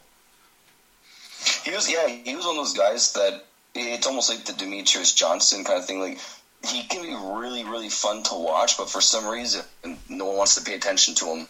Yeah. This, is a, this is Like his a fights travesty. against Edgar were, were amazing. Oh, John. Oh, 115,000 for the. But that card was supposed to be. I want to say. That was supposed to. Someone else was supposed to be on that UFC 191 card, and that that might have been one of Weidman's or something. Johnson wasn't supposed to headline that alone. They were supposed to For who? Which one? Uh, 191, where Johnson and Dodson two, because it was like a, a 115,000 buy rate, but some shit happened That Was that that the heavyweight title fight they got? could have been. I'm trying to remember. I don't- Uh, it was uh, initially it was, uh, Oh, yeah. Cormier and Gus. It was supposed to be Cormier and Gus. So it wasn't going to sell much more anyway. well, then that ended up being the next, next. Uh, but there was something else. The There was co-main was Arlovsky and Mir. There were some other fights that were supposed to be on there. I think some Uh, shit. Yeah. Clinton, Leslie Smith pulled out. Um, I don't know. Some a lot of shit. I remember. I remember a lot of shit going down yeah, with that some of those card. fights was a clusterfuck. I mean, they were scrambling to put it back together because it was it was getting ripped apart by Yep. this fighter, this fighter, that fighter. you Yep. know. Uh, Touchy Feely is supposed to face Clay Collard. That one got scrapped. 'Cause Because wasn't- a lot of Wasn't that so? Was it supposed to be Gus and Jones, and then Jones got pulled? Rumble and Jones. No, Rumble. I remember Rumble Oh, and Jones. that was the, that was eighty seven. no, yeah, Rumble. Rumble was on the undercard of this one against Manuwa. and uh, Van Zant fought uh, I can't. I can't think of it. Chambers. Oh yeah, Alex Chambers. And then Mir and Arlovsky. But it's, I mean, even still, it remains as like one of the lowest bought Yeah. pay per views in UFC. Yep. The modern But yeah, I mean, and look underneath that. That, that was the uh, two, the shitty 250 with Gustafsson and, Yeah. and Cormier. And then you get back to back million buys. Yeah, Rousey and Holman, Aldo Oh, McGregor, and Aldo, and, and excuse me, McGregor wasn't Aldo.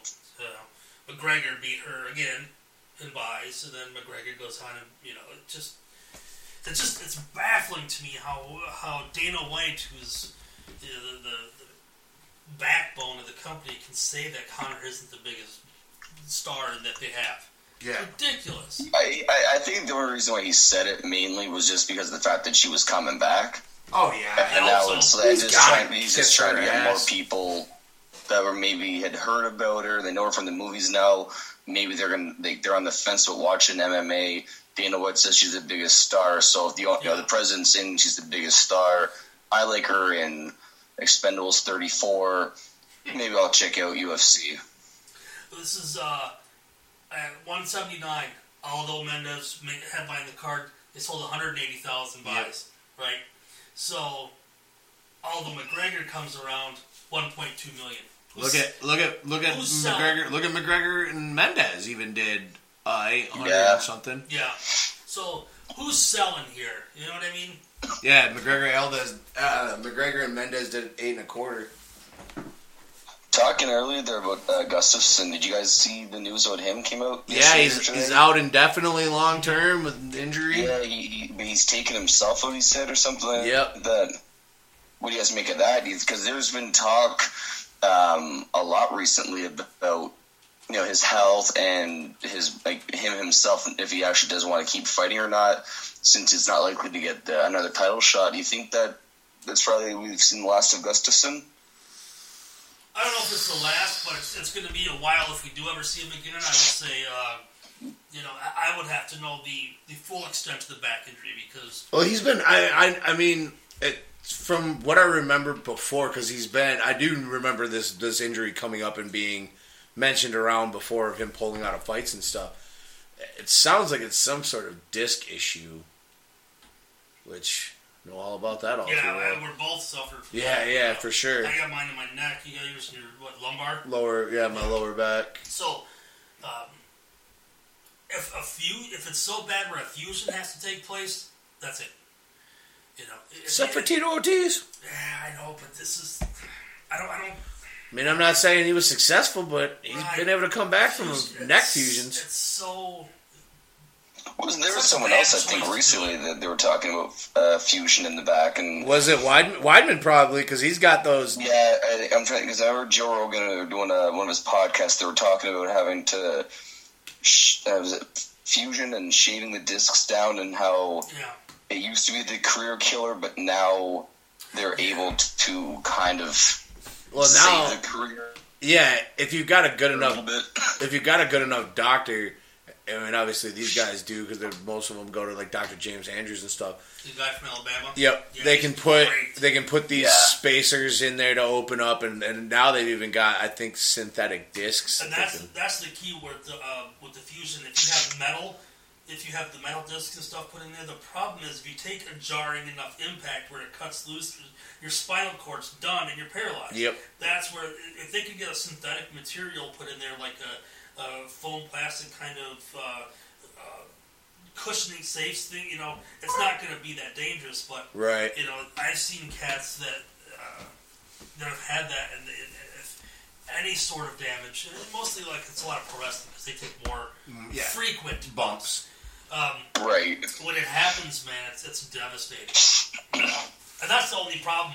I, I- maybe it's not that big of a deal um, in MMA because it's not as frequent of you know re- repetitive injury. Right. You know, it's more of one-time trauma. That's what they deal with. You know. Absolutely. So I mean, maybe it's not a big deal, but it's going to be a year before anything happens again. uh, For sure. You know, at least if he has to have some sort of fusion, and, and I'd have to, you know, see what the severity of the back injury is. But if he's taking himself out, that means he knows shit's about to stop. Yeah, you know something. Yeah. Yeah. Something's coming. And like I said, like we we've seen after the loss to Jones, he vowed to come back, and I think he lost to f- uh, was it he, well he lost to to Johnson, no, but uh, you know he, he came back and he fought DC in another razor close loss, and he, he then he starts talking about I don't know if I want to keep doing it, and he comes back and he's just doesn't look the same as the guy who three years ago almost stole the belt from uh, from Jon Jones. I, I, I don't know. And if if his head's if not he there, fight, I mean, and his body's not hundred to- percent. It's it's hard to say. I mean, I, I was watching with I was watching with Rich, as a matter of fact. Uh, we were watching with some guys that were that were we went in total Bones fans. You know, Oh, it, it was we, we had no chance given to Gus. And Nobody didn't- did. and we didn't care. On top of that, it wasn't, Nobody it wasn't did. The fact that Everybody I, thought Jones was I, going to I, I actually did give Gus a chance, but only because I'm one of those suckers that thinks, well, even in in reach and even in height. As, but I, I didn't think that he was going to have the performance that he did have. To be honest, Uh, when we were done watching, we you know, uh, I was I honestly I was at a toss up. I was like, I don't know who won this. No. And uh, you know, the other cats we were watching with, you know, some of them were like, "Yeah, I think Jones eked it out," and the other guys, "Man, I think I really think Gus eked it out." And I was just stuck in the middle. It's like that was awesome. It was great. That was, Yeah. that was so awesome. You know, That's I- I- one I of those fights where you don't care who won because what you just saw was Yeah. magical. It Yeah. was amazing. Yeah, we we won as the fans for sure. Yeah, and that was actually the fight for me that turned me into a uh, into a Jon Jones fan because I, I was never really like big on his antics after he won the belt, Yeah. but but after the uh, the performance that he had and he actually had to face the adversity, that really made me like, okay, yeah, this guy's uh, this guy's got what it takes. You know, you can respect the fighter without being a fan of their work. you know. Absolutely. That's, kind of where I think you Right? Yeah, yeah. alluding to. Like, you still respect his work, but I feel that way about a lot of fighters. yeah, there really is, man. Ugh. There really is. I can't, you know, I respect what José Aldo's done, but I'm getting sick of his whining. Cormier. You know, exactly. Yeah. I can't stand Daniel Cormier as a person. I think he's a pretty good analyst, but I respect the man as a fighter. If he was done, if he never went back and did any uh, analyzing or any uh, of his uh, interview work, whatever the crap he does on, on TV, I wouldn't miss him. I wouldn't either. Wouldn't miss him. No. I would be sad if he doesn't. If he, you know, but Yeah, it's not like guys like like uh, Cruz and uh, and Kenny Florian, guys that are actually like they they seem like you know what I could I they, they seem like I could have a beer with that guy and not and not be irritated within five seconds. I Cormier just you're seems to have it. that thing to him that would just be just like just be complete standoffish. Cruz is really smug. I think Cruz would annoy me a little bit. Cruz does a really good job as an but analyst. he has the right to be because he like asshole. calls things and two seconds later it happens. Like he knows what he's talking about, so he, he's earned that right. And I hate Cruz, so if I'm giving him praise, Uh, Florian, care that's for you. I could sit down and have. Uh, uh, I'd love to sit down and have a beer with Florian or, or uh, Stann. Yeah, I, I'd have a beer with Florian. That'd be fun. Um, I think he would be. I, I'd, I'd have a beer with Dan Hardy. Oh, that could be fun. Oh, Dan, Dan Hardy, like, he's he, I, he's grown on me a lot since he started the uh, analyzing and, and commentating. He's grown leaps and bounds too. I mean, he's really I think he's. his game. I think Dan Hardy does a solid job. Absolutely. Um, I, I thought Brian Stann did a pretty good job sitting in for Joe uh, at 204. Um, I liked him a lot more without Jon Anik next to him. Yeah, okay. I, I, I don't. I get ir- irritated with Anik and and Stann sometimes together. Yeah. It's kind of like Joe Buck. Well, actually, that's not kind of like Joe Buck. I never liked Joe Buck. Joe Buck is the worst announcer. Oh, that's so terrible. oh, he's he's so horrible. I hate watching any football game, and it's been so hard to, to even try to watch the Cubs Dodgers series because Joe Buck calls all the games, and it's fucking horrible. He, Do he must have been one of the guys that was hoping there uh, that he would have gone completely uh, unable to speak with uh, his hair plug addiction. I mean, that's one of the greatest things. I was so into the hair plugs. The medicine that I was taking almost costing my voice. I read that, and I had pretty much, I probably had the same opinion you. I was just like, oh god, we were so close. Oh. So we got uh, there's another news story for this week. Um, we got the rematch we've quote unquote been waiting for. It looks like uh, Cain Velasquez and Fabricio Werdum are going to fight each other uh, as a co-headliner for UFC 207 for the return of Ronda Rousey. So that could be fun. Winner that's going to take on Stipe, of course. Yep, yep. Um, Well, uh, let's not get too far ahead of ourselves because December 31st or December 30th, which is there, it's a long ways away, and there's many, many ways and many, many days for Cain Velasquez to get hurt. right. Uh, or Fabricio, even you know. I think we kind of have this. It's, it's a standing rule that if you train at AKA, um, you may be signed to a fight, but the fight's not going to happen until you make the walk. Yeah, I, I'm Yeah. still. We got we got two guys from AKA on 204 or 205, and one fighting a week later, and um, yeah, Be lucky if they make it. yep. It always is that way, man. I wonder. especially you know, Khabib. I mean, Daniels had his. two years. What's that? Have you, uh, you imagine like the the style and the dominance of the title reign that we could have possibly had seen if Nurmagomedov had gone to a different camp? Yeah, But he, I'm sure he'd be champion right now, and it'd be Tony having to fight to make it up to get to him. yep. You know, um, if if Nurmagomedov was was champion, we'd never see Dos Anjos title reign. That would have never happened. Uh, a lot of things would never happened if uh, Khabib never got injured. For sure. You know, Yeah. the, the whole thing would be much different right now, and he'd be so he'd be on like his I don't sixth or something. He would have been the he would have been the one to go in and destroy Pettis, definitely. not RDA. he would And people would actually be, he would actually be say eh, would be able to say his last name, not just calling him Habib. Yeah. Nurmagomedov. the eagle. So, uh, all right, I want to ask you guys each a question, um, show related. So, Dave, you, obviously you've been in this. What What is your favorite part of the show? Like, what's the things you enjoy the most about the show? getting to release um, my opinions and my thoughts vocally instead of just doing it online. Online through the internet, you know, you can you can plan stuff out and you can reword it and you can Right. you can change a sentence and make something new. When you're doing this on the air live and we record everything, you can't. You Nope. have to rely on everything that you're feeling and articulate that. And I, I enjoy that so very much. Awesome, uh, Ryan. What What's been your favorite part about being on the show, and what were the things that you enjoyed just as a fan before being a part of the show? Um, well, first of all, I was never a fan. I was just lying to you guys so I would actually get. You son of a bitch! What a dick! No, honestly, like uh, you know, the camaraderie between uh, between you two really uh, because there's a lot of uh, podcasts, not just MMA, but a lot of podcasts that you can listen to, and they're garbage just because the guys don't get along, or they're just too different, or they're just too alike.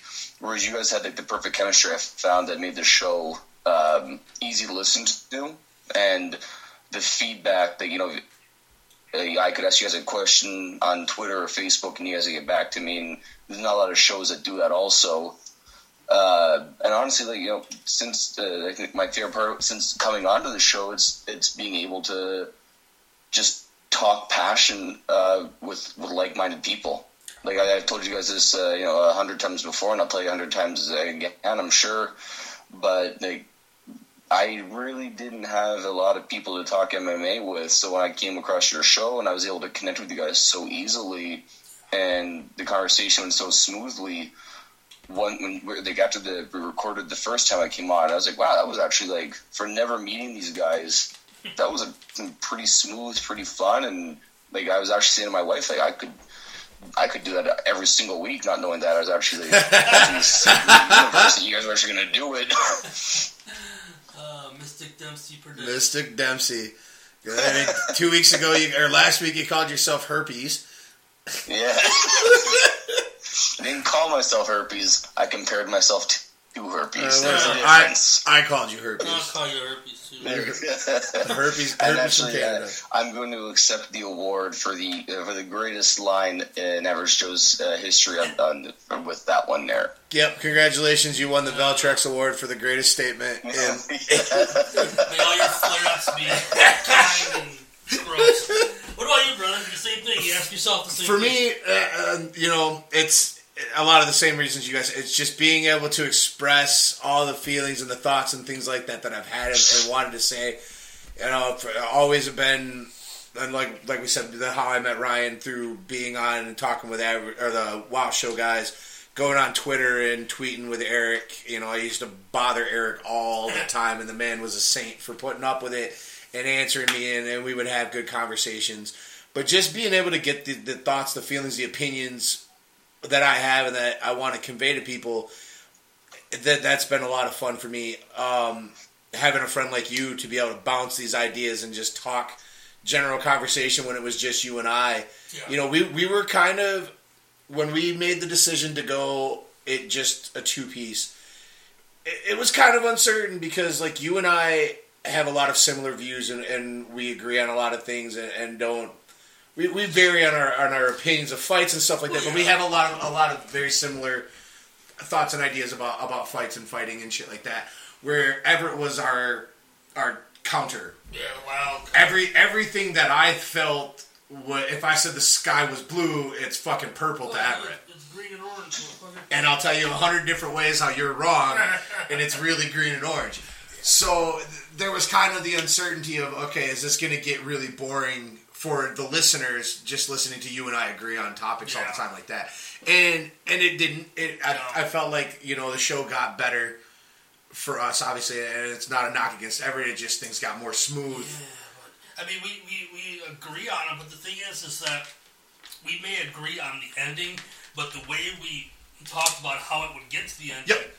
Very different. different ends of the spectrum. You know, you talk. Uh, one of us would talk the striking of the elusiveness. The other one would talk the wrestling and the mental game. And, Yeah, You know, maybe we got the same. but we came from different directions. Man, it, it opened up everything because at that point it was like, oh shit, yeah, they couldn't do that way, and maybe this guy that. It's completely different ends of the spectrum in one sense, totally connected on the other. Yeah. So that's what really made it to where it wasn't that boring. Of is he gonna win? Yeah, he's gonna. Okay, next. But we didn't know. It, it was No, real, it was no, really uncertain. not. We're No. kind of like okay, because for as much of a pain in the ass as he was, he brought differences of opinions. I think and gave gave you and I someone to yell at. I mean, that was a lot of our early shows where were me yelling at Everett like, "What the fuck are you talking about?" And we coined the phrase "Everett facts," Yeah. where they're just Facts and Everett stats. Everett stats and Everett Yeah. facts, where they're Yeah. just made up things that sound right in his head, but are so far fetched and not even What? close to reality. so yeah, It, it, with all due respect, though, that's how I ended up picking, you know, half the upsets that I ended up getting right. So yeah, but you Gotta you give the guy have st- depth. but you have statistics to back up your reasonings. Real stats. Yeah, but come on. How many people actually thought that Shevchenko was going to take out uh, Holly Holm? You! I made like, they're, you know, well, thank you. Well, But, yeah, like, but uh, That's no, but I beyond mean, like, prediction. I mean, sometimes, sometimes you can just like make something up in your head to convince yourself, and it ends up working out in your favor. Yeah, but that with you, times that's not how it other goes. times You you, you other times you're just burying yourself every time you open your mouth. you watch these fights religiously and have statistics in your head that are just stupid. You probably could tell me how what Shevchenko's leading up to that fight. I guarantee you, you could probably tell me what Shevchenko's strikes per minute or average amount of strikes she landed, how much she's contacted with people, how much uh, uh, the defensive And if I statistics. couldn't, I would find a stat online that was a complete lie, but I could use it as you know, make it sound just real. The difference me is the other guy. You know, you say Belfort's won his last 19 fights, dude. What? No. Yeah, yeah. It was just yeah, just craziness. And and it was it it was there was there were a few shows where I'm literally sitting on the couch next to him and I'm just I want to punch him in the face. And I'm just yelling I'm yelling at him. And and, and I'm not disres I'm not knocking Everett at all. I love the dude. He's like a brother to me. We've been friends for since I was 19 years old and this has just been our relationship the entire time. Right. but it was it was very uncertain and it was kind of it was a little scary. You and i were like well fuck it man. Let's, we're just gonna make it work. And and i felt like we definitely we, we grew a lot as a show. I learned a lot. we learned a lot. We got better. We got more focused in our conversations. We were able to have long conversations but it didn't have lull spots. We we just we kept things moving and you know we, we started trying to, to go different avenues with things we brought eric on That as a guest Fun. You know, that was a lot of fun to have him on. yeah, and that was a big deal for me personally. Getting Eric on this show was something I wanted to do from the start of doing this because, as I as I say, and I'll say it to the day I stop doing this, without the influence that Eric Hulkren has had on me as a, a podcaster and just an MMA fan, I would not have the idea that I could pull this show off. Yeah. But you know, so getting him on, I wanted that was a big deal to me because he was somebody I wanted to pay tribute to, to thank him for being pushing, not even pushing, because even when we first started, like he listened to our first few episodes and I and talked to me about you know what what he thought we were doing well, and just keep you know it was And very then encouraging. he gave up on you guys until I joined, and then he, uh, God, this show's gotten better. Yeah, That's not the feedback I was. that's not the feedback I got either, but He heard about the show and decided to Must fire have you stuff I saw in my head. but then you know, so and then fortunately enough, we, we we bring Ryan in, and he just fit. Like there, there's no forcing this. It, it, it we don't we don't force conversations between each other. Like this is all naturally Well, no, occurring. it's all it's all scripted. oh yeah, it's all work. Yeah. It's when uh, when, when Ryan came in, I, I got to see um, a, a lot of myself in uh, the early uh, insecurities that he had. Yep. Because, uh, It's not that it was a bad thing. Ryan was just so convinced that, that we had, you know, that he wasn't doing the best job. Exactly. things weren't going as smooth as they should, and should he keep doing this and that? And it was the same insecurities that I had when I started because I was so focused on, you know, am I doing the best job? Why, why are we not doing this way? You know, and I've seen a lot of, of similarities to there, and, and you know, once uh, I was able to articulate to him, was like, brother, this is the first time we're doing this. You know, this is uh, the three of us for the first time. It's not going to go as smooth. It's going to get better. And the next show would happen. And, you know, we'd have some tech issues, and, and I said, brother, don't worry about it. We're working it out. And eventually, Yeah. we got to the point where we'd give each other kickoff points. You know, instead of because there's a little bit of delay. Yeah. Like, you know, hey, Dave, what do you think about that? And then, you know, it just it's gonna work out. We just had to find the way. and that was it. That's it was the adjustment period because you and I, you know, we've we you and I have done this together in this room for the la- the entire the year. Mm-hmm. You know, we we're in this room together. It's easier to flow a conversation. Where now we're bringing someone in over the internet with the delay, and you know, trying to make points over each other. Like it, it, it took a little time, but and that was a great thing that you point out. Ryan was kind of not had no confidence in the, job that he was doing. You and I both are like, this, this kid's doing a is doing a good job, and we're both conveying to him, you know, privately, like, no, man, don't be so hard on yourself. Problem is, is Ryan obsesses and listens to the show like six, seven times. I'm gonna go back and go back and probably think of like you know I'll listen to the show a couple times. I'm one I'll, I'll hear one thing one time. I'm like, oh, why the why did I say that? God damn it! But it takes me so long to actually even pick up on that that I said something or you know like like UFC 83. That's gonna piss me off the rest of my probably. That's all right, man. I'll tell you what. I, I've I've been I've listened back to the last episode. I think three full times now because I really had fun with the um, with the topic discussion and, and everything like that. Right? Yeah. And every time when I'm talking about thugs and I'm talking about uh, Run the Jewels, I cringe because I screwed up not thinking and I called El-P a West Coast producer when the motherfucker is from New York, Brooklyn. gotcha. yeah, he, uh, I, I, we were t- me and him were talking about that on Twitter. He's not happy with you. I know. I had to apologize to L. I, I, I, I tweeted out off the show. I, I tweeted out Producto and I said I'm sorry and I should have my RTJ fandom taken away temporarily, only to be reinstated. You, you might just spark off a whole new West Coast East Coast riot now. Oh Way to man, go, Jeff. yeah. Every time I listen to that dude, I cringe and I'm like, "What were you thinking, you idiot? You know where El-P's from. You know where And it's he's funny from." because like like we said like you know at the time you're just going back and forth and like we all you know we were just going with it. It all sounds right in your head and so Yeah. you go back and you listen to it and you're like wait wait what what did I say I that? was like, "You Like- fucking idiot! You fucking idiot! You know he's not from the West Coast." Right. Yeah. from freaking Brooklyn. But yeah, I I'm thankful to have the both of you guys, man. Like having friends like you guys, being able to do this show with you guys, it's it's something I look forward to every week. And yes, sometimes it, it gets stressed, we get burned out. Yeah. Life happens, we got to take some weeks off, you know, to recharge the batteries a little bit, things like that. But like when when we're coming together and I know things are gonna happen, it, it's it's exciting, and I always look forward to having these conversations. And Ryan, you know, it's been really fun having you on. Um, you can fuck off now. We're done with you. yeah. No, I, I can't. Vanilla and uh, I, Chris I Wyman in the show now, right? yep. We got Chris Weidman. We got Thug coming on. Yeah. Um, we're still working out how to get Diz on, but Vanilla Ice will be taking your place. Sponsored by Domino's. Sponsored by Domino's. Oh, so my- oh, sure. Once you guys start making the money, it's see you later, right? no, I, I kid. I mess with Ryan a lot on the show, but it's because I, I truly do respect you a lot and, and love just having fun conversations with you. And we don't, the thing, people like, I don't know if people understand, like, we don't, we talk to each other a lot. We have the group message oh, that, yeah. that we talk to, but we don't really, we don't really talk, we talk MMA topics with each other, but we don't, we don't really have discussions like we do when we get when we get on the show. It's just like it's hundred percent shoot. We just go. We don't Yeah. really we don't really plead. Yeah, like, we, plead- like most of the things, like we'll just say, like, "Oh man, do you see the, you know, like, oh, you see GSP's a free agent, like, what's Yeah. that? like?" And that Talk pretty much it's where it ends there. Let's shoot on. Yeah. And then all of a sudden, Perfect. when the, when we start recording everything, it's like, how the hell did we just go for like forty five minutes on this topic when we all we had was a sentence at the beginning? Yeah, but it's not like we don't we don't sit and have these same conversations in this group and then reiterate the things that we say on the, uh, you know in the show.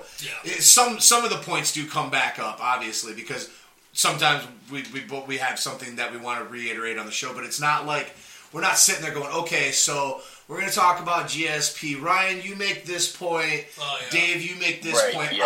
I'll, I'll talk about this. It, it's it's all straight off the cuff. We we bring we get the phone call opened up with Ryan. We go over the news topics we're going to talk about. Sometimes we bullshit for 15, 20 minutes, and some of the conversations we probably should record because it, it there are some gold moments. Oh man. Like And other times, it's good that we don't record it. Right. That should be the same problem that Trump's in. one of those moments. I'll bring this up now. One of those moments I wish was like last week when we were getting ready for the topic discussion before we started, and we were talking about our list, and Dave brings up this this twenty five person list, and this goes back to one of our early episodes because I can't remember if it was the first. It was one of our first three episodes we did. Um, the topic conversation of it was either goat was it the goat cop topic? I couldn't remember if it was the goat topic or the No, no, knockout. no, it was right. the knockouts. Knockout, right. Knockout topic. Right. I had ten. I had a list of ten knockouts, and I was having a hard time paring it down to five. Yeah. And I was like, look, I can get it to maybe seven or eight, but that's it. and Dave flips shit. Because Dave, Dave, like he said, he was he is he's the producer. And when we were first getting in this, he wanted he was very militant of making you know this is this is the talking points we're gonna have. This is you know very militant of keeping the show organized and trying to keep it flowing, which which was good because we were I didn't know any better. we didn't know any better, and we didn't know any better. We thought it was something we needed. Once we kind of realized, eh, we can relax a little bit on this, and especially it came more, a lot more when it was just you and I, because when you got three people and one of them is a wild card loose cannon, you got to kind of try to focus Yeah, it. But as funnel 'em in. and we had kind of started relaxing a little more before Everett left, but once once it was you and I, we were like, "Fuck it, let's just roll it." These are Yeah. these are the news topics we want to talk about. We've got this shit we need to really talk about, but we don't need to structure this shit. Let's just Yeah, go with it. right. So when Dave comes in with this twenty five, I mean, he lost his shit on me about this this list of ten knockouts, and we are only supposed to have five, five fucking walkout songs, and this motherfucker has five times that. And I, I'm telling Ryan this sto- this exact same story, and just explaining to him how hilarious it is to me because Dave was so anal and so mad, mad as hell at me that day. He's like, "Well, fuck it, I don't know why I even do take the time to make all this shit up. You guys don't follow the fucking rules." Blah blah. blah. He's like throwing shit Whoa, and, and, and, and we were talking about it again before the stuff, but like I got here and I was like, I'm just kind of walking on eggshells because I'm like, this dude's like hair trigger ready to go. He's already pissed off at me because I can't. I can't figure out which one of these fucking knockouts I want him to take off because they all are really important. And then we get done with the show, and he's just like, "Yeah, man, My bad. my bad, my bad. Sorry." That's how I do. So, yeah, we this this is all just it's all about just guys having a general discussion about MMA. I didn't I never wanted to be the the super professional Yeah. Ariel Helwani, you know, I, I just I'm just a dude who loves this sport and I get to talk about it with two other average dudes that none of us are fighters, none of us are analysts, none of us are writers. We're just fans. We're just Bottom line. we're just fans like the people that listen to the show. So I That's what makes the show work so well. yeah. I think so. That was that was the intent Like, of the show not, from the start. Not, not one person is really like more qualified than the other. Like someone could say, "Oh, I've done this and this and this, so I must know more." Like you know, if you listen to Fighter and the Kid, Brendan Schaub always, you know, look, like I've been in there, you haven't. I do like over and over again. It's like, oh, That's annoying. you're wrong half the time. Yeah, Right. you Like, were. and you keep on saying I was in there, but you're always wrong. Like, you- like, so with us, it's like, well, like like like Jeff said, like we're not we don't write about the sport. We don't uh, we don't actually participate in it. We don't like we don't do anything. We just love watching it, and we're enthralled by matchups, and we want to just discuss it with like-minded people. Yeah, definitely. Yeah. And it gets it's so easy now too, man, because before um, this is just me, I don't know if it translates, but before I was so cautious on my wording too. I didn't know if I, I didn't want to use this word or that word. I want to describe it in a unique manner. And now I'm just sitting down like, fuck it, let's just talk this shit. Yeah. Let's just have fun, man. Yeah. I don't worry about how I articulate it. You know, and I, and I was worried about a lot of things at the beginning. It was like my you know, my nephews are gonna listen and I was like, We can't we can't say bad words. You Yeah. know, my nephews and by, by that time, you know, after a few shows in, when we do, you know, we went sparingly, and my I talked to my brother-in-law. I was like, "Yeah, they're listening anyway. They hear fuck all the time, so why not?" Yeah, it's not like- well, good. Now we can relax a Yeah, little bit. it's not know? like it's something we. I mean, I'm probably the worst perpetrator out of everybody. I think so. As far as as saying fuck, I think like, so. I it's just a word that flows freely, but it's not. I'm still conscious of it, and I try not to go out of my way with it. But you know, sometimes just Sometimes fits. it's the Yeah. perfect word to just to, to emphasize your point. Exactly. Yeah, so exactly. Exclamation. Yep. But uh, this is this has always just been the goal is to do is a show for the average MMA fan by the average MMA fan.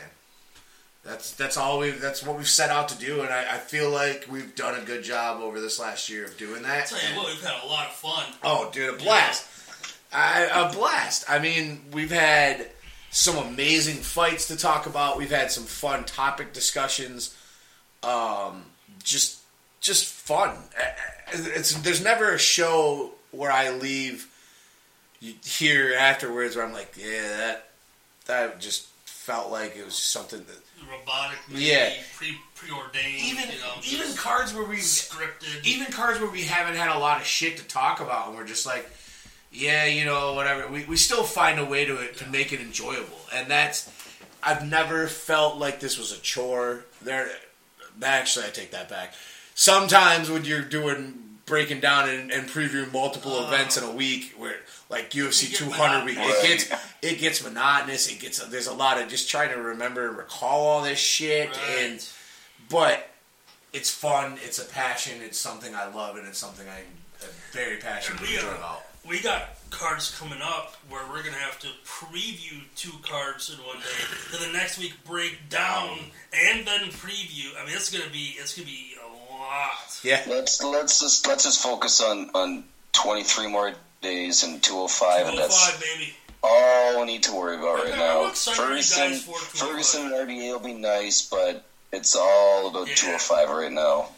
How uh, how excited are you guys for 205, man? Obviously, uh, you know Conor's the big deal there, but what aside from his fight, which one are you looking forward to the most? And I'll bring it up. if you, Break down all of Oh man, let's It's see. a tie. It's a, it's like they, there's like five fights I that I can't, Yeah. I, That's what I, can't so pick. difficult. I couldn't pick one. Yeah, that that I saying there's so many good fights. I'm obviously really excited for Woodley Thompson. I, I can't wait to see Wonder Boy get the strap. Uh, Weidman Rom, Yo- uh, Romero is a fight I'm really excited about. Joanna and and, and Karolina. I mean, the entire main card I'm super stoked for. Gastelum Cerrone is going to be a super fun the fight. prelims. The prelims How, are how great. about how about uh, KK? How about she's going to win the belt from JJ? How about that one? You you that you're going out and making that prediction now, huh? You're, you There, I don't know what it is. Uh, I mean, I I love Joanna, but I, I have I don't know why I have a feeling that it's not going to be her night.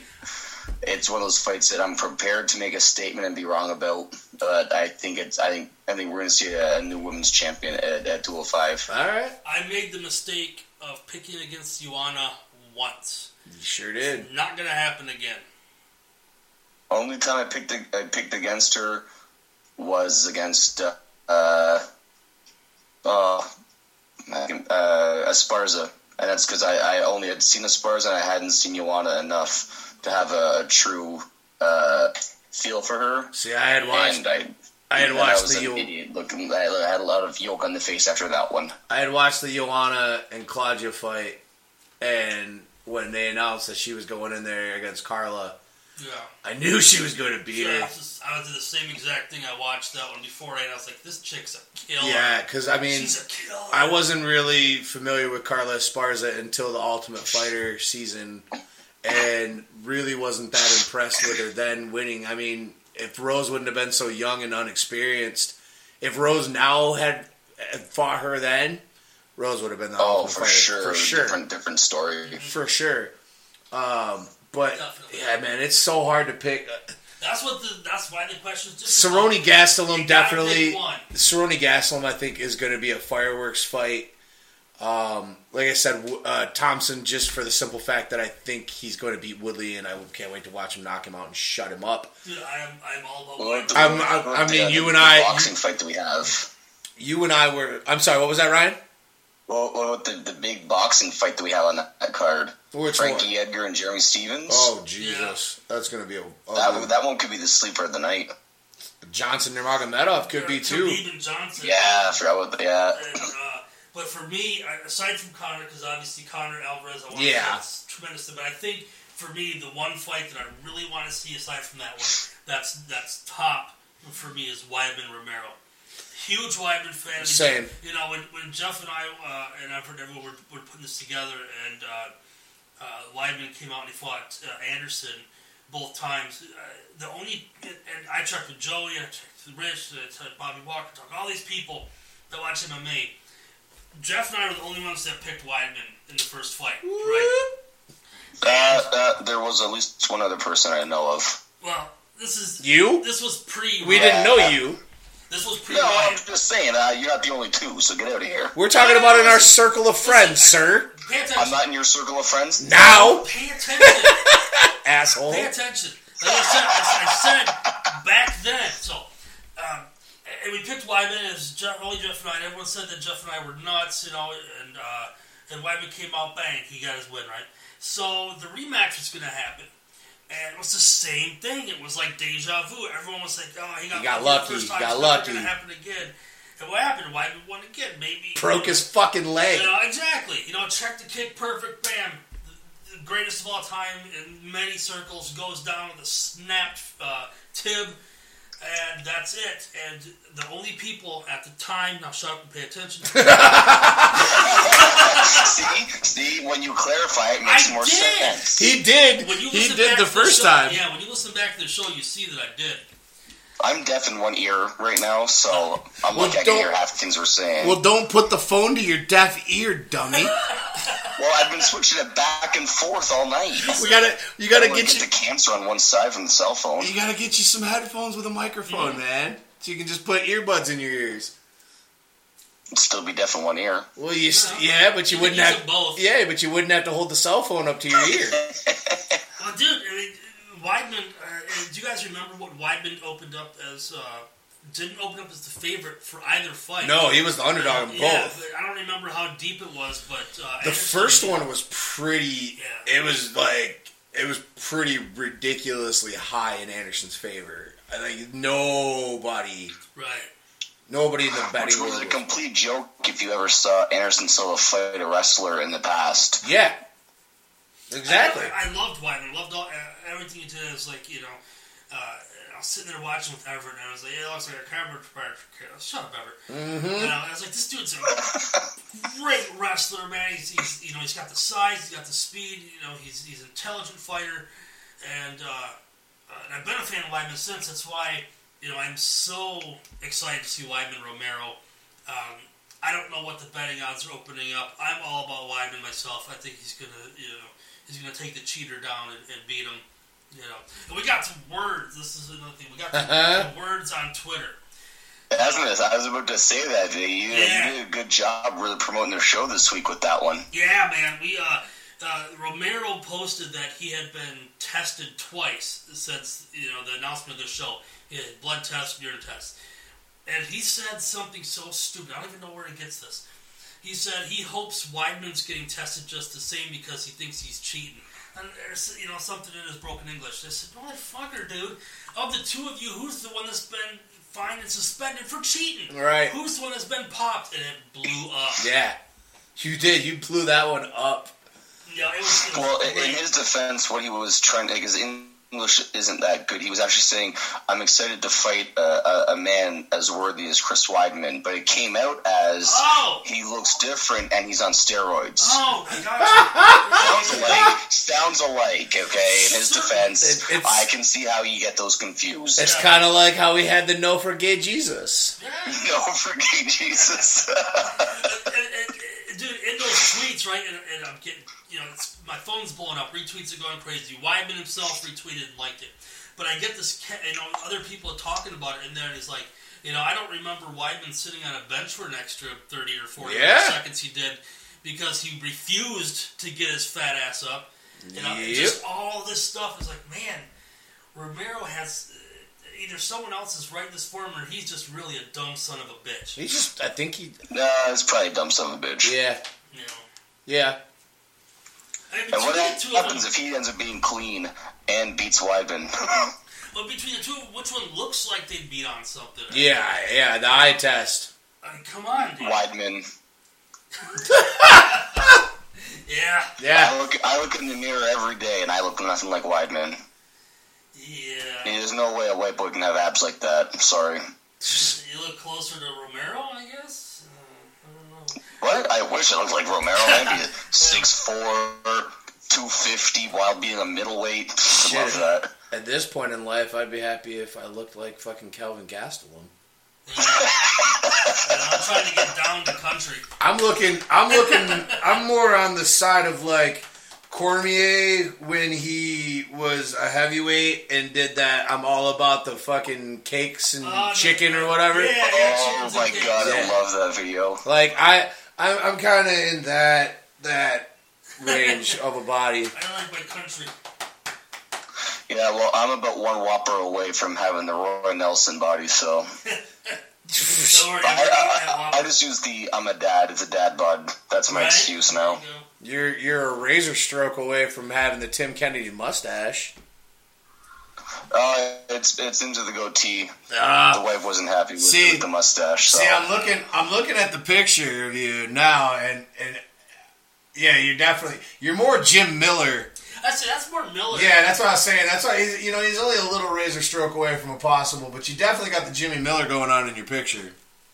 Oh, I appreciate that. Thank you. Yeah, yeah, no problem. I, I strive to look like greatness, not be greatness. well, you did rock the Lemmy for a long time. That was Hey. cool. you got game respects game. The best, the best though is is the uh, the the Jake Plummer hair and trash stash. Yeah. That's Oh, that that's great. my favorite Ryan Yeah, Dempsey look. That- in all honesty, that was just uh, middle of winter. The apartment usually, you know, it, it drops to being about minus 15 degrees Celsius. So I grow the hair up to keep my head warm. And uh, Glenn Frey had just passed away, and I'm a big Eagles fan, so I honored him with uh, with the, the Glenn Frey stash. Uh-huh. You, you were looking more like Jake Plummer Yeah, I would have pegged you for Plummer too. in brother. in the Denver end of end of the uh, end of the uh, Arizona maybe Denver era Jake Plummer. You know, I, I'll take that from being called to something like, like terrible, like you know, Romo. Oh no, you definitely are. You're are definitely a class above Tony Romo. I, I, you know, I, that means a lot more to me than anything else you've ever said. I will never, I'll never put you in the same class as, as Tony Romo, my friend. That'd be like me. How does Alexa Grasso not have a picture? I don't know. dude. Sorry, we're Dave just brought up the the two oh five or the um, Tony Ferguson card. That's it's a person, but I feel like I know the name Alexa Grasso. Dude, This card is not. I mean, It's not that great. Diego Sanchez is fighting somebody that nobody's ever heard of. There's a couple fun fights, but they're yeah, it's not. Yeah, yeah. It's not as good as what it could have been. Charles Oliveira and, and Lamas will be a pretty good fight. and this one is. Uh, Rashid Magomedov and Beneil Dariush will be a good one. Uh, Perez, Yeah. Perez. And, Yeah, Eric Perez. I don't know anything about Felipe Arantes, but I'm all about watching Eric Perez. His last couple performances have been great. Um, Montero and Uh, Griffin. Chris Avila's getting another chance. Oh, He's- yeah. he's headed to. He got beat. The who was that? Uh, Artem is it Artem Lobov? Auburn Lobov, yeah. Uh, Oh right, Conor's, Don't- Conor's buddy. Don't forget about Smiling Sam, Silent sir. Sam. Island St. Alvy. Yeah. Uh, did you guys happen to see the uh, the Sage Northcutt effect continues and that uh, I want to Marin. Enrique Marin got got cut now? Yep. Did he really? Yep. Yep. Yep. Old Ricky Martin got cut. Next gonna be Michael Jackson. And Uh, well, someone's gonna be living La Vida Loca. Hopefully. wh- when's he fighting Mickey? Um. Six. Is it Was that December or was it would just announce that they were going to? I, I think they might be part of the 206 card.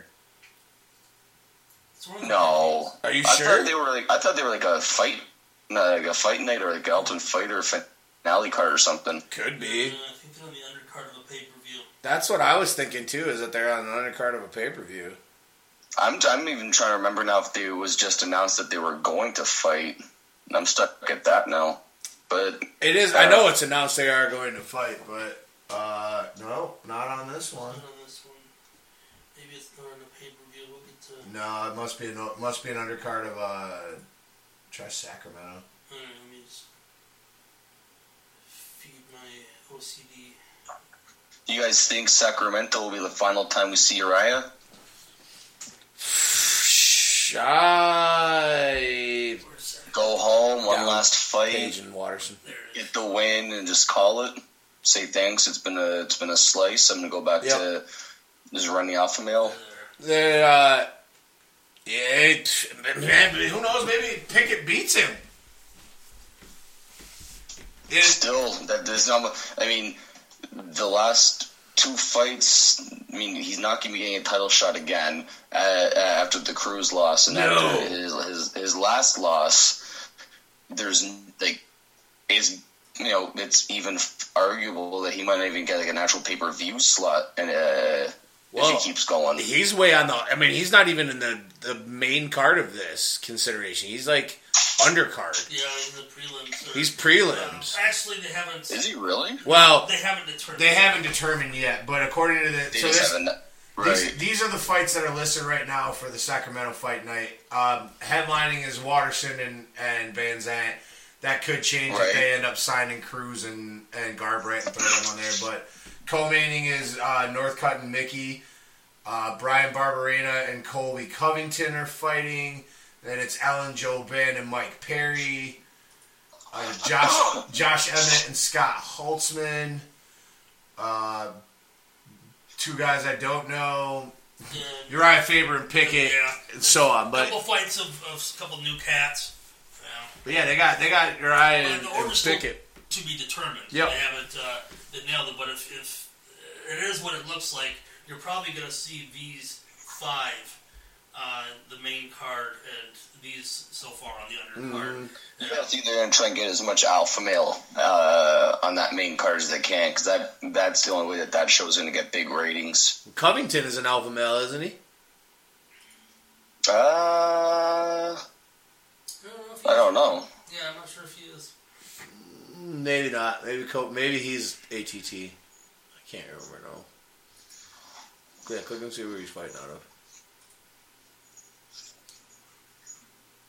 Florida. Florida. So yeah, he's ATT. Yeah. There's ATT. You.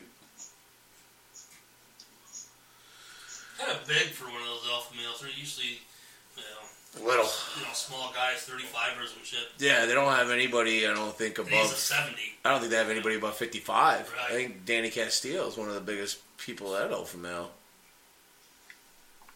Yeah, they don't really go much for the uh, for. Like, I don't think much bigger than what Fifty-five. one fifty five. They I can't think of a guy at one seventy, maybe. maybe. I was gonna say I can't think of anybody off the top of my head from Team Alpha Male that fights at 170. Like, Uh, It's always weird though because they always have like I keep on hearing all the names like those like oh fights out team alpha. Male. I'm like oh I never would have thought that. yeah, I feel I feel like they kind of branch out a little bit more each time uh, there's a card. they have to because they're losing fighters, man. Uh, They're not losing. They're not losing fighters. They're just the fighters just get to the top and then They just are? at the top. They are losing fighters. Alpha male is. I'm talking about alpha male though. Oh, you're talking about like a jumping ship. Yeah, yeah, yeah, yeah. Because Oh, I so mean, I thought you meant like retiring. and no, stuff. no, no, no. I just mean guys jumping ship. I mean, you know, uh, Well, losing Dillashaw hurt them the most. well, the Benavides is has been splitting time out with Bang and uh, some other places, not training with alpha male either. yeah, I think he's doing a lot of Denver stuff I was too. saying, Yeah. last thing I read was he was in Colorado. Yeah, he's been working with Bang. and Bang. He's yeah, been working with Bang. They were talking about What's uh, that joint there? Um, um, it's Elevation. Elevate Team Elevation. Elevation, yeah. yeah. but Duane has Bang MMA uh, out there and shit. right, right, but, right. but yeah, they were talking about Joey a lot uh, when Duane and, and TJ were on Rogan here a few weeks Yeah, back. I went back and listened to that though, and that was actually a, that it's was a good really show. it's a really good episode. Yeah, it is. Off of uh, uh, just completely sidebar, but anytime Joey Diaz Oh, yeah, man. Joe Oh, Rogan, for fuck, Anytime- Joey Diaz is the man. oh my god, Non MMA guys that comedians comedians you need to listen to on Joe Rogan. Joey Diaz always. definitely, Ari Shaffir. yeah. Um, yeah, Oh god damn it. Tom Segura. Segura, Tom, Tom- Segura is a good one. Yeah, yes, Burt Kreischer. Burt Kreischer is freaking hilarious, dude. Yeah, I think I've heard a couple of those uh, of those episodes. Not Yeah. not a lot though. Burt Burt Kreischer is is insane. His party stories are legendary. Um, if you want, here, here, here's a great thing for you guys to YouTube. Um, just YouTube Burt Kreischer. It starts with a K K R I E S C H E R. Don't quote me. Um, the Machine. Well, uh, well, if you listen to Joe Rogan, then I think it's say a burnt Chrysler, and it probably would pop up. Yep, yep. Uh, but if you just type in Burt Kreischer, the Machine, he tells this story about he, he was a legendary partier in at Florida State. Van Wilder type shit, like some of the Van Wilder is Oh, kind of I know this one. I know this Van, one. Van yeah. Wilder. The movie is, is slightly some of the things are based around Burt's life. Burt goes over to Russia and with this school group to study abroad, and there's this whole story about how he gets hooked up with these KGB guys on a train Oh. and all this shit and partying, and he gets the nickname the Machine. Great fucking story. Yeah. Great story. I'll check it out. Yeah. I've been watching uh, Joey Diaz in Comedy Central's This Is Not Happening. I was just gonna say, not this is not happening with Ari Shaffir. Is Yes. on an amazingly hilarious show. You do get the uncensored version on YouTube. Yep. And um, I do like I do the Joey uh, Diaz playlist. I just got through that. You know, Henry Rollins got some funny stuff on there. There's a really good one. Rogan's with, got some great yeah, stuff on there. there's a really good one with Ari, Bobby Lee, and um, Steve Rannazzisi. And for those of you who don't know who Steve Rannazzisi is, if you ever watched the show The League, Yeah. uh, he's Kevin. There, there's a really because these guys all came up together, hanging out at the comedy store and working together, uh, you know, as young comics. So there's this really good story about Ari fighting fighting Bobby Lee. I- It's it's definitely worth Awesome. checking out. I'm gonna check that out. Yeah, Well, I well, always enjoyed the uh, the Brian Callen episodes too. Brian Callen's Oh, always really yeah, good too. Yep, uh, he's another one. Uh, Brian Redban. Red Band. I just see Red it was Band's just good. on there again. Yep, just Uh, last week I listened to it the other ago. day. Yeah, I was it's so listening to it listening to it the other Monday on my way home from Detroit. He had a Um, really he had a good one uh, earlier this week uh, with uh, or maybe late last week with uh, Jesse Ventura. Yeah. I watched the whole thing for Tobacco. It was outstanding. Yeah. That, that was so good. So- Ventura doing I the learned rounds too. something he about- was just on Stone Cold show and it was awesome. I learned something about Jesse and the fact that he was uh, secretary or sergeant at arms for the Mongols. Yeah, Fight for the Mongols. You know, I thought Yeah, he how crazy is And I that? thought he's BSing, and he opens up and he pulls out his old, and it was old. I Patch. could tell it was his, his card. His Oh, his mom's card, yeah, yeah. Superman. That was his. Oh, yeah, yeah, yeah, yeah. And he Joe, pulls it out. yeah, like when when when Joe Rogan's doing the uh, impersonation of the presidential candidate going up against Jesse Ventura as a presidential candidate was was brilliant. Yeah, outstanding. Jesse did a great, great job on that show. It was, it was a lot of fun to watch. you know, Yeah. let's let's go ahead and go around give a couple of, of, of uh, podcast suggestions Okay. to, to people because we all we all listen to not only other MMA podcasts but just other podcasts in general. So um, you know, let's go ahead and give like five five shows that you you listen to. Uh, Dave, go ahead and start. Um, the standard, which we're, we're probably going to talk about, is I listen to Way of the Warrior. Um, but a lot aside from Joe Rogan Way of the Warrior, I've been listening to a lot more pro wrestling stuff. Yeah, I, I get a lot of them too. I listen to uh, first and foremost Steve Austin Unleashed. Mostly Steve Austin Unleashed, unless there's a guest on the Family Friendly Yep. show that I really want to hear. But most times I stick to Unleashed because I get guys like Cornette and I get you know all the cool, kind Yep. all the all the fun fun guys. But um, uh, Rogan's podcast is on. I watch it every day. It's great because it's on. You know, right about the time when I'm getting ready to crash. You know, because they're out. You know, they're out west. So it's like about ten o'clock or so. It, it comes on live. So I plug it on YouTube and I check it out. Yeah, that's where you know I lay down and kind of relax to. Um, uh, I've been getting it more into Cornette because you know he's he's batshit crazy. Yep, I like. I like Um. Yeah, he's fucking nuts, man. And he could, he tells the greatest road stories from Yep. like the seventies and stuff, man. It's outstanding. Um, and then I like I like listening to Ariel, but it ha- it's hard to commit four Four hours, yeah. every like Yeah. every day or every other day, whenever he does it, to a single podcast. yeah. I do love the fact that afterwards I got a website um, that breaks down when the guests come on, so I can just click on and listen. Yep. To, like, uh, like it was, it was yesterday. He had um, Jerry Lawler on, and he had uh, uh, Weidman on, and he had uh, Holly Holm on. And the site was great because they break down and tell you exactly where to start to listen to Holm. Yep. Then we can ignore like a half an hour of him doing whatever he wants, and then the next guest comes on. So uh, that's how that's kind of how I listen to Yep. Okay. Uh, Ryan? Uh, yeah, you know, uh, trying to if I could steer away from uh, most MMA shows, I guess a lot of things I listen to. It's because I, I uh, when I grew up cooking, it was always the radio was on, so I kind of do the same idea where it shows I can listen to that are just entertaining. Uh, so for me, one of the big ones is uh, the big podcast with Shaq. Okay. Uh, it's you know, it's it, a lot of it is just stupid fun. Nothing serious about it. Just guys making random jokes and laughing, just having fun. Uh, they have an awesome segment called Borderline where you, they uh, just things that you hear on the news or on a movie or anything, and it's just completely borderline, like you really shouldn't be saying it, kind of thing. You know, um, I love the fighter and the kid. Um, I've been listening to that one since day one of it, and so I've kind of got you got to see them grow uh, from nothing to being like the biggest podcast going right now, pretty much. Um, like like Dave, I do enjoy the Stone Cold show. Uh, I, I'm mostly with the Unleashed, uh, like Dave, but I do check out the family friendly un, uh, ones if it is a, a good one. Um, Joe Rogan's always good. Uh, just because he's one of those guys that he wants to learn. He's not.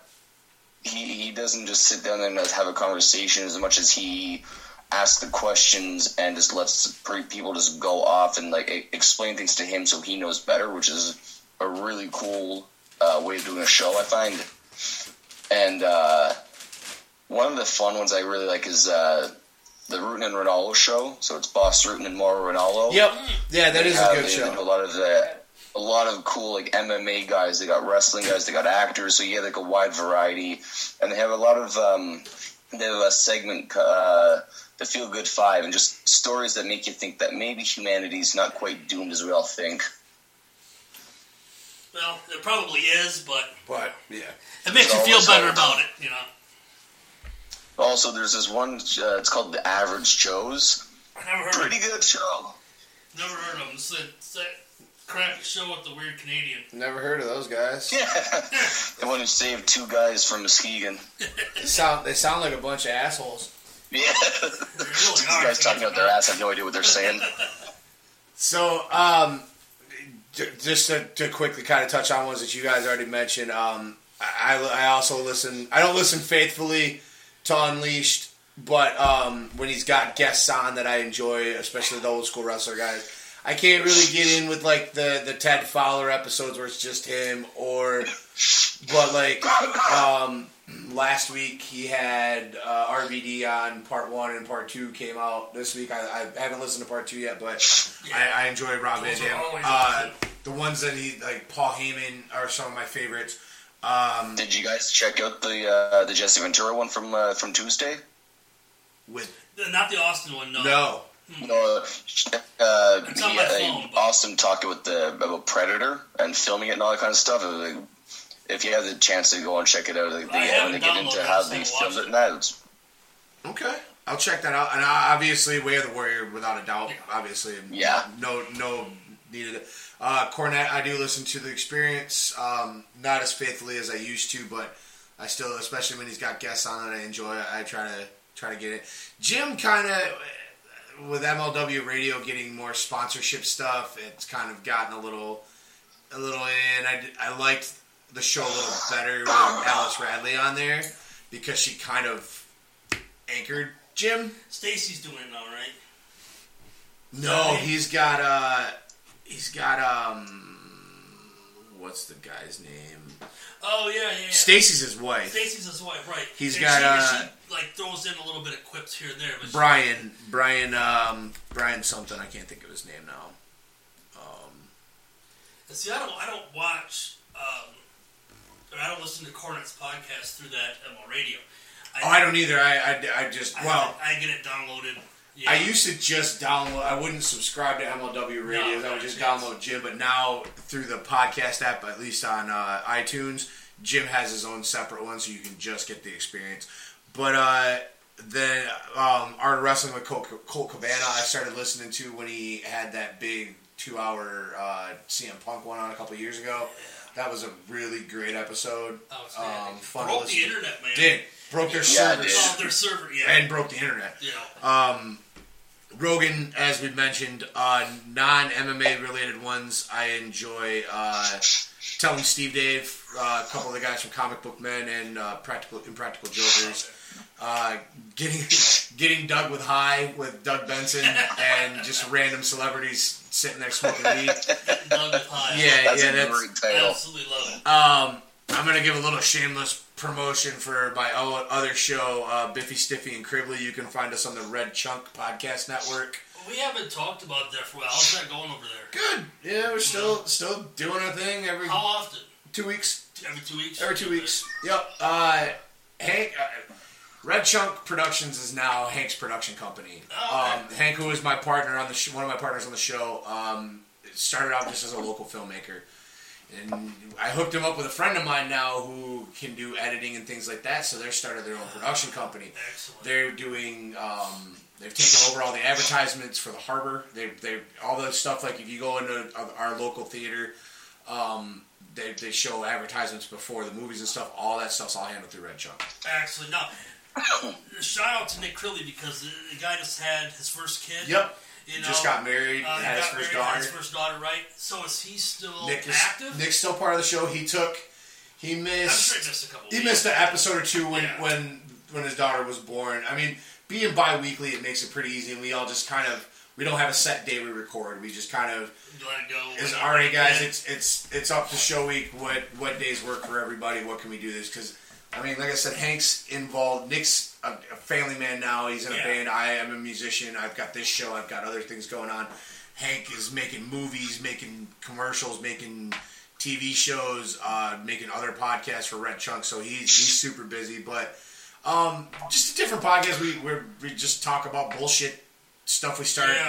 fights we started on the internet. Just just funny, just funny things. It, it's completely a completely different uh, thing from this. There's no format to it. We just start recording in the middle of a conversation, and whatever happens happens. Yeah, I was there once for one of Yep, the. we uh, brought you on. We, that was one of the only ones where we actually had a format. We talked about comic book movies. Right, they said, you know, you want to you want to come into this one. I never never did a, a podcast before. I was like, I don't care. Yeah. Sure, why not? So we sat down and turned on this, uh, you know, digital recorder, stuck it in the middle of the table, and we just We've come a, little, we've come a little way since then. We got a nice microphone and everything set up. But yeah, it's just same thing. Like we don't we don't have a like we have a quote unquote intro at least where like I, I kind of say the same things every week.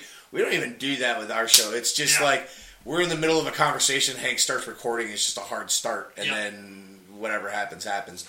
So yeah, I wanted I wanted to give that. Pl- but the other the other one I, I was telling you guys about earlier today, I just started listening to today or last night or whatever. Um, it's a podcast out of Ireland. It's actually I think Europe's number one ranked MMA podcast. They're called the Severe MMA Podcast. Cool. couple of guys, Irish guys, um, pretty entertaining. Uh, kind of cool to hear a different take on things and and see how things are viewed from that side of the fence. So those are my That, excuse me, my that side of the pond. What's that? The pond. The pond. That, that side of the pond, not the fence. This isn't Mexico and America. Listen, Stay on your side of the you fence, stay on your side of the fence, there, fucking Canadian. Uh, it's a river. Well, don't drown. Uh, well, where you're at, it's a river. Other parts, there's just an imaginary line. Where we Yeah, can, damn right, because we like you people, and we don't mind traveling over to see you once in a while. Don't mind our guns. yeah, you don't mind our guns that protect you and our money that's worth more than yours. Oh, that's nice too. This is a fun podcast, man. I'm gonna check out uh, Yeah, uh, that Shaq. Yeah, one I'll, out I'll definitely be checking out that Savage one. yeah. I think Yeah. I, I think Just- when just, you know, my my dedication to this show, uh, when my son's born, I don't care if I'm in the in the midwife clinic. I will be recording. I'm not taking any time off. That's my dedication to the average Joes. If Okay. you- yeah, let's run that in- by your wife first. If first. you're in the delivery Yeah, room yeah. and I hear delivery room sounds and screams, I'm muting you. Your wife, your wife would kill you. Oh man. She would kill you, and I. So I mean, I'd love to be there and all, but you know, the show needs me. So Dude, uh, you've, I'll see you you've, in four hours. you've, you've had a kid already, dude. Were, you- were you there when the kid was born, like in the room and whatnot? Uh, it was uh, the midwife, my wife, and me, just the three of us. Okay. I was uh, a stirrup, so I was. Right. Yeah, yeah, I was right there, Alright, so when my, seeing when my things you can never oldest, uh, unsee. when my oldest was born, uh, my very first kid is, is 24. Um, I was sitting out there, yeah, you're doing a great job, and she's yelling at me, go fuck yourself, I hate you. You know, it was it was a beautiful, magical time. And I'm holding her leg, and I'm telling her, you know, this is you're doing great, and she's hating me. And the nurse or the midwife, or you want to call her, says, "The baby's coming. Do you want to see?" And I said, "Well, yes, I do." And I looked down, and the next thing I remember, I woke up in the emergency room. I looked down, and I was gonna say, I I looked at what was happening, and I passed out. you can still see the scar. Oh yeah, I see it. I have four stitches and a concussion because I, I blacked out looking at what was actually happening, and I fell and hit the edge of the corner of one of the little bleeding machines, and I was done. I was to, done. the- Next, to, to this day, my wife said the uh, the most pain was me because as a caffeine addict, I didn't have any coffee that whole day, and I was just running off of fumes. So after my daughter was born, and I sat down for the first time that day, my wife looked at me. She was, "You haven't eaten. You haven't had. You haven't had anything to drink. Are you okay?" And I couldn't stand. I couldn't see straight. I had a bl- blinding headache. My wife goes, "You know what? Labor was easy. I feel bad for you." it was a nightmare, man. It's a nightmare. I don't remember anything. I didn't get to cut the cord because I was down in the ER getting stitched up. Damn. You know, Jesus, it- it- that's amazing. You know, they, apparently, because I don't remember any of this, they, they, you know, they covered my head so I stopped bleeding, took me in a wheelchair, and sent me down to the ER. By the Oh, time man, I got back good. up, you know, I was in the I was in the waiting room, and I and I that's when I kind of I, I was awake, but I wasn't awake. Right. That's when I kind of snapped to, and I was like, Well, I'm a dad. And then I ran back to the room like, yeah, yeah, I'm fine. Let me hold my kid. You know, but it was crazy. that's you know? funny. Lost it, passed out, boom, done. yeah, I'm the I'm the only one on the show without children. Yeah, they were So- fun. We're working on it. We're working on it. Shut your mouth. Mhm. You don't want to have a little, a little tiny Jeff running around? I maybe one day. Not right now. Not right now. You want to grow up first? My shit. I want to be able to fucking afford, be able to take care of myself, let alone try to take care of a kid. Fair enough. Yeah, yeah, for sure. No, when I Start small. Get a fish. I, I work maybe a dog. I like dogs. Yeah, I have to have my Daisy. Yep.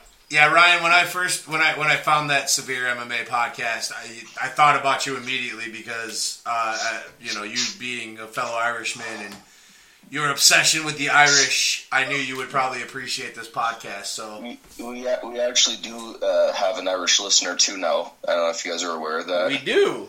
Name is uh, his name is uh, uh, Ciaran McKeever. He's the uh, the cousin of my former chef. We got to talk, and he was over over here in the summer.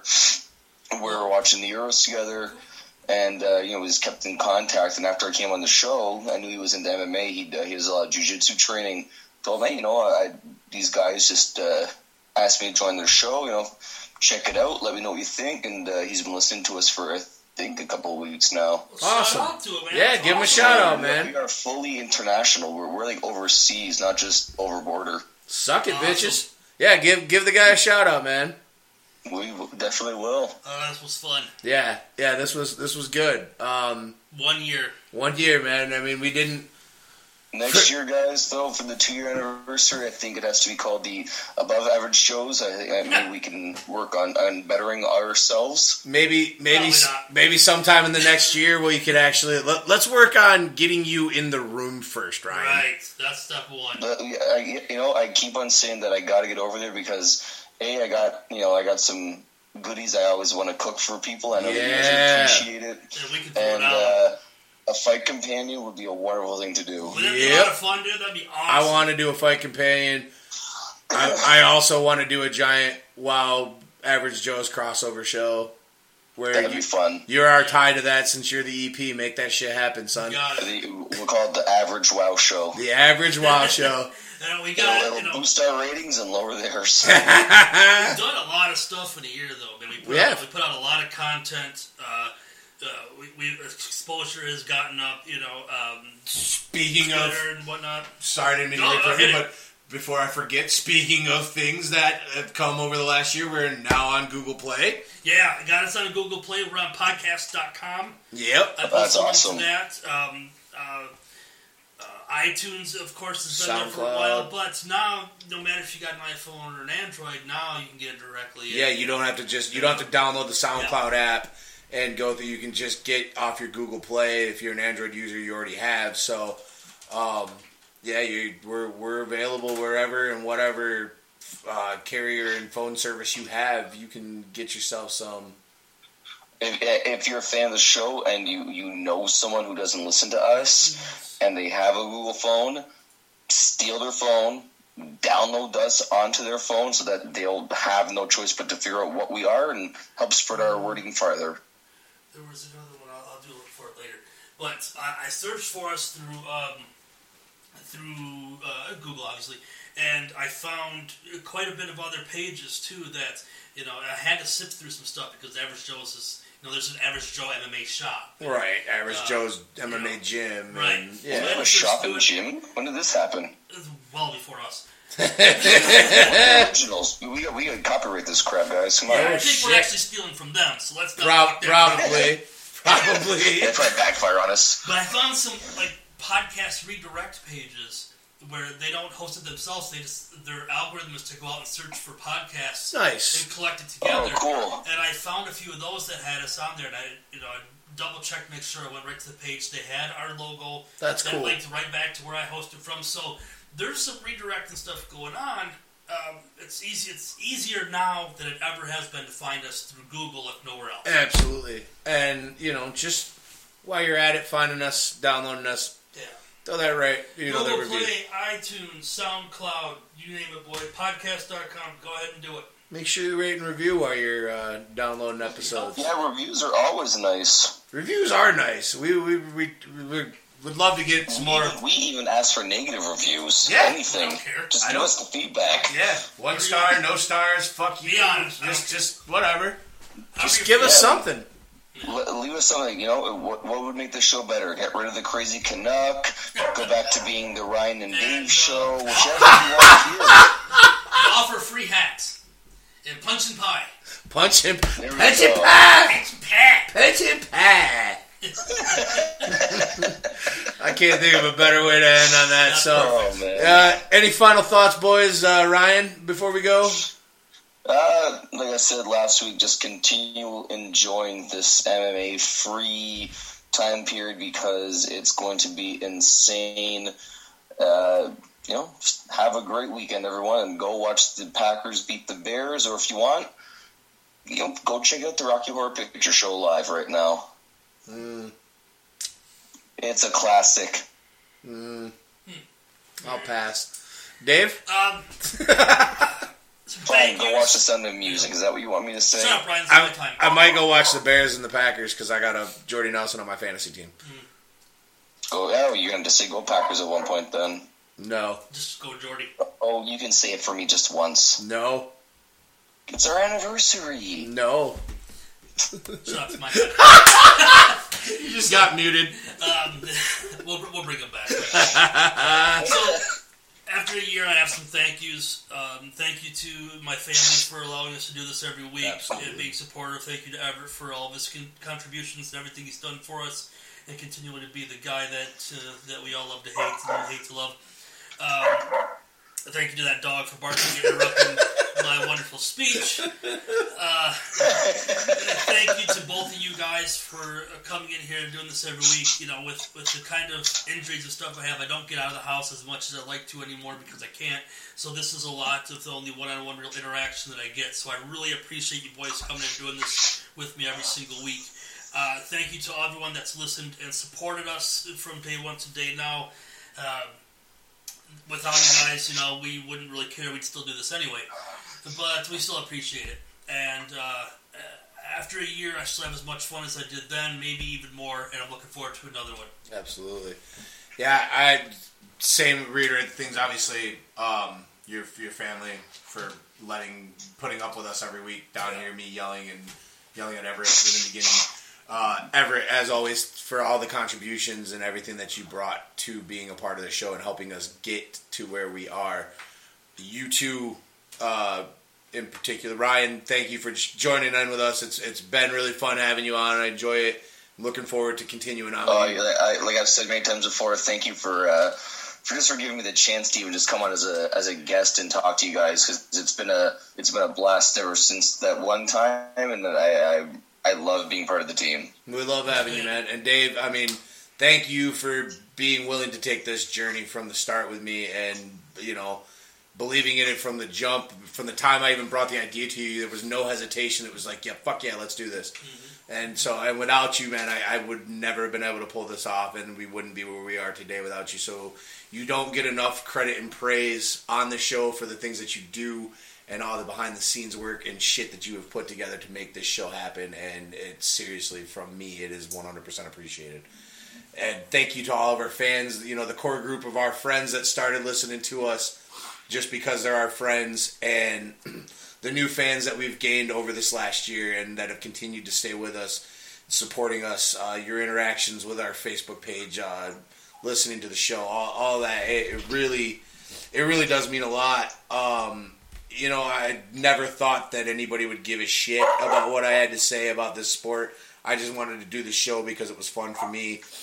And the fact that people do care and people continue to listen is awesome. And we, as a collective of the Average Joes, are so thankful for all of you guys for your continued support. And without you guys, there is no us. So thank you. I think that's going to wrap it up for us this week. Uh, once again, thank you to everyone for being with us for this, and anyone that's still listening now through this two hours of just random fucking bullshit one year anniversary. This anniversary. might So actually be the last episode we do. this one was a lot of fun. it, it might very well be. Uh, no, I'm just kidding. But yeah, no, for all you guys that are still with us listening to this show, thank you. And uh, so for Dave, Ryan, I'm Jeff Shanahan. We'll be back next week with another episode of the Average Joe's MMA Show.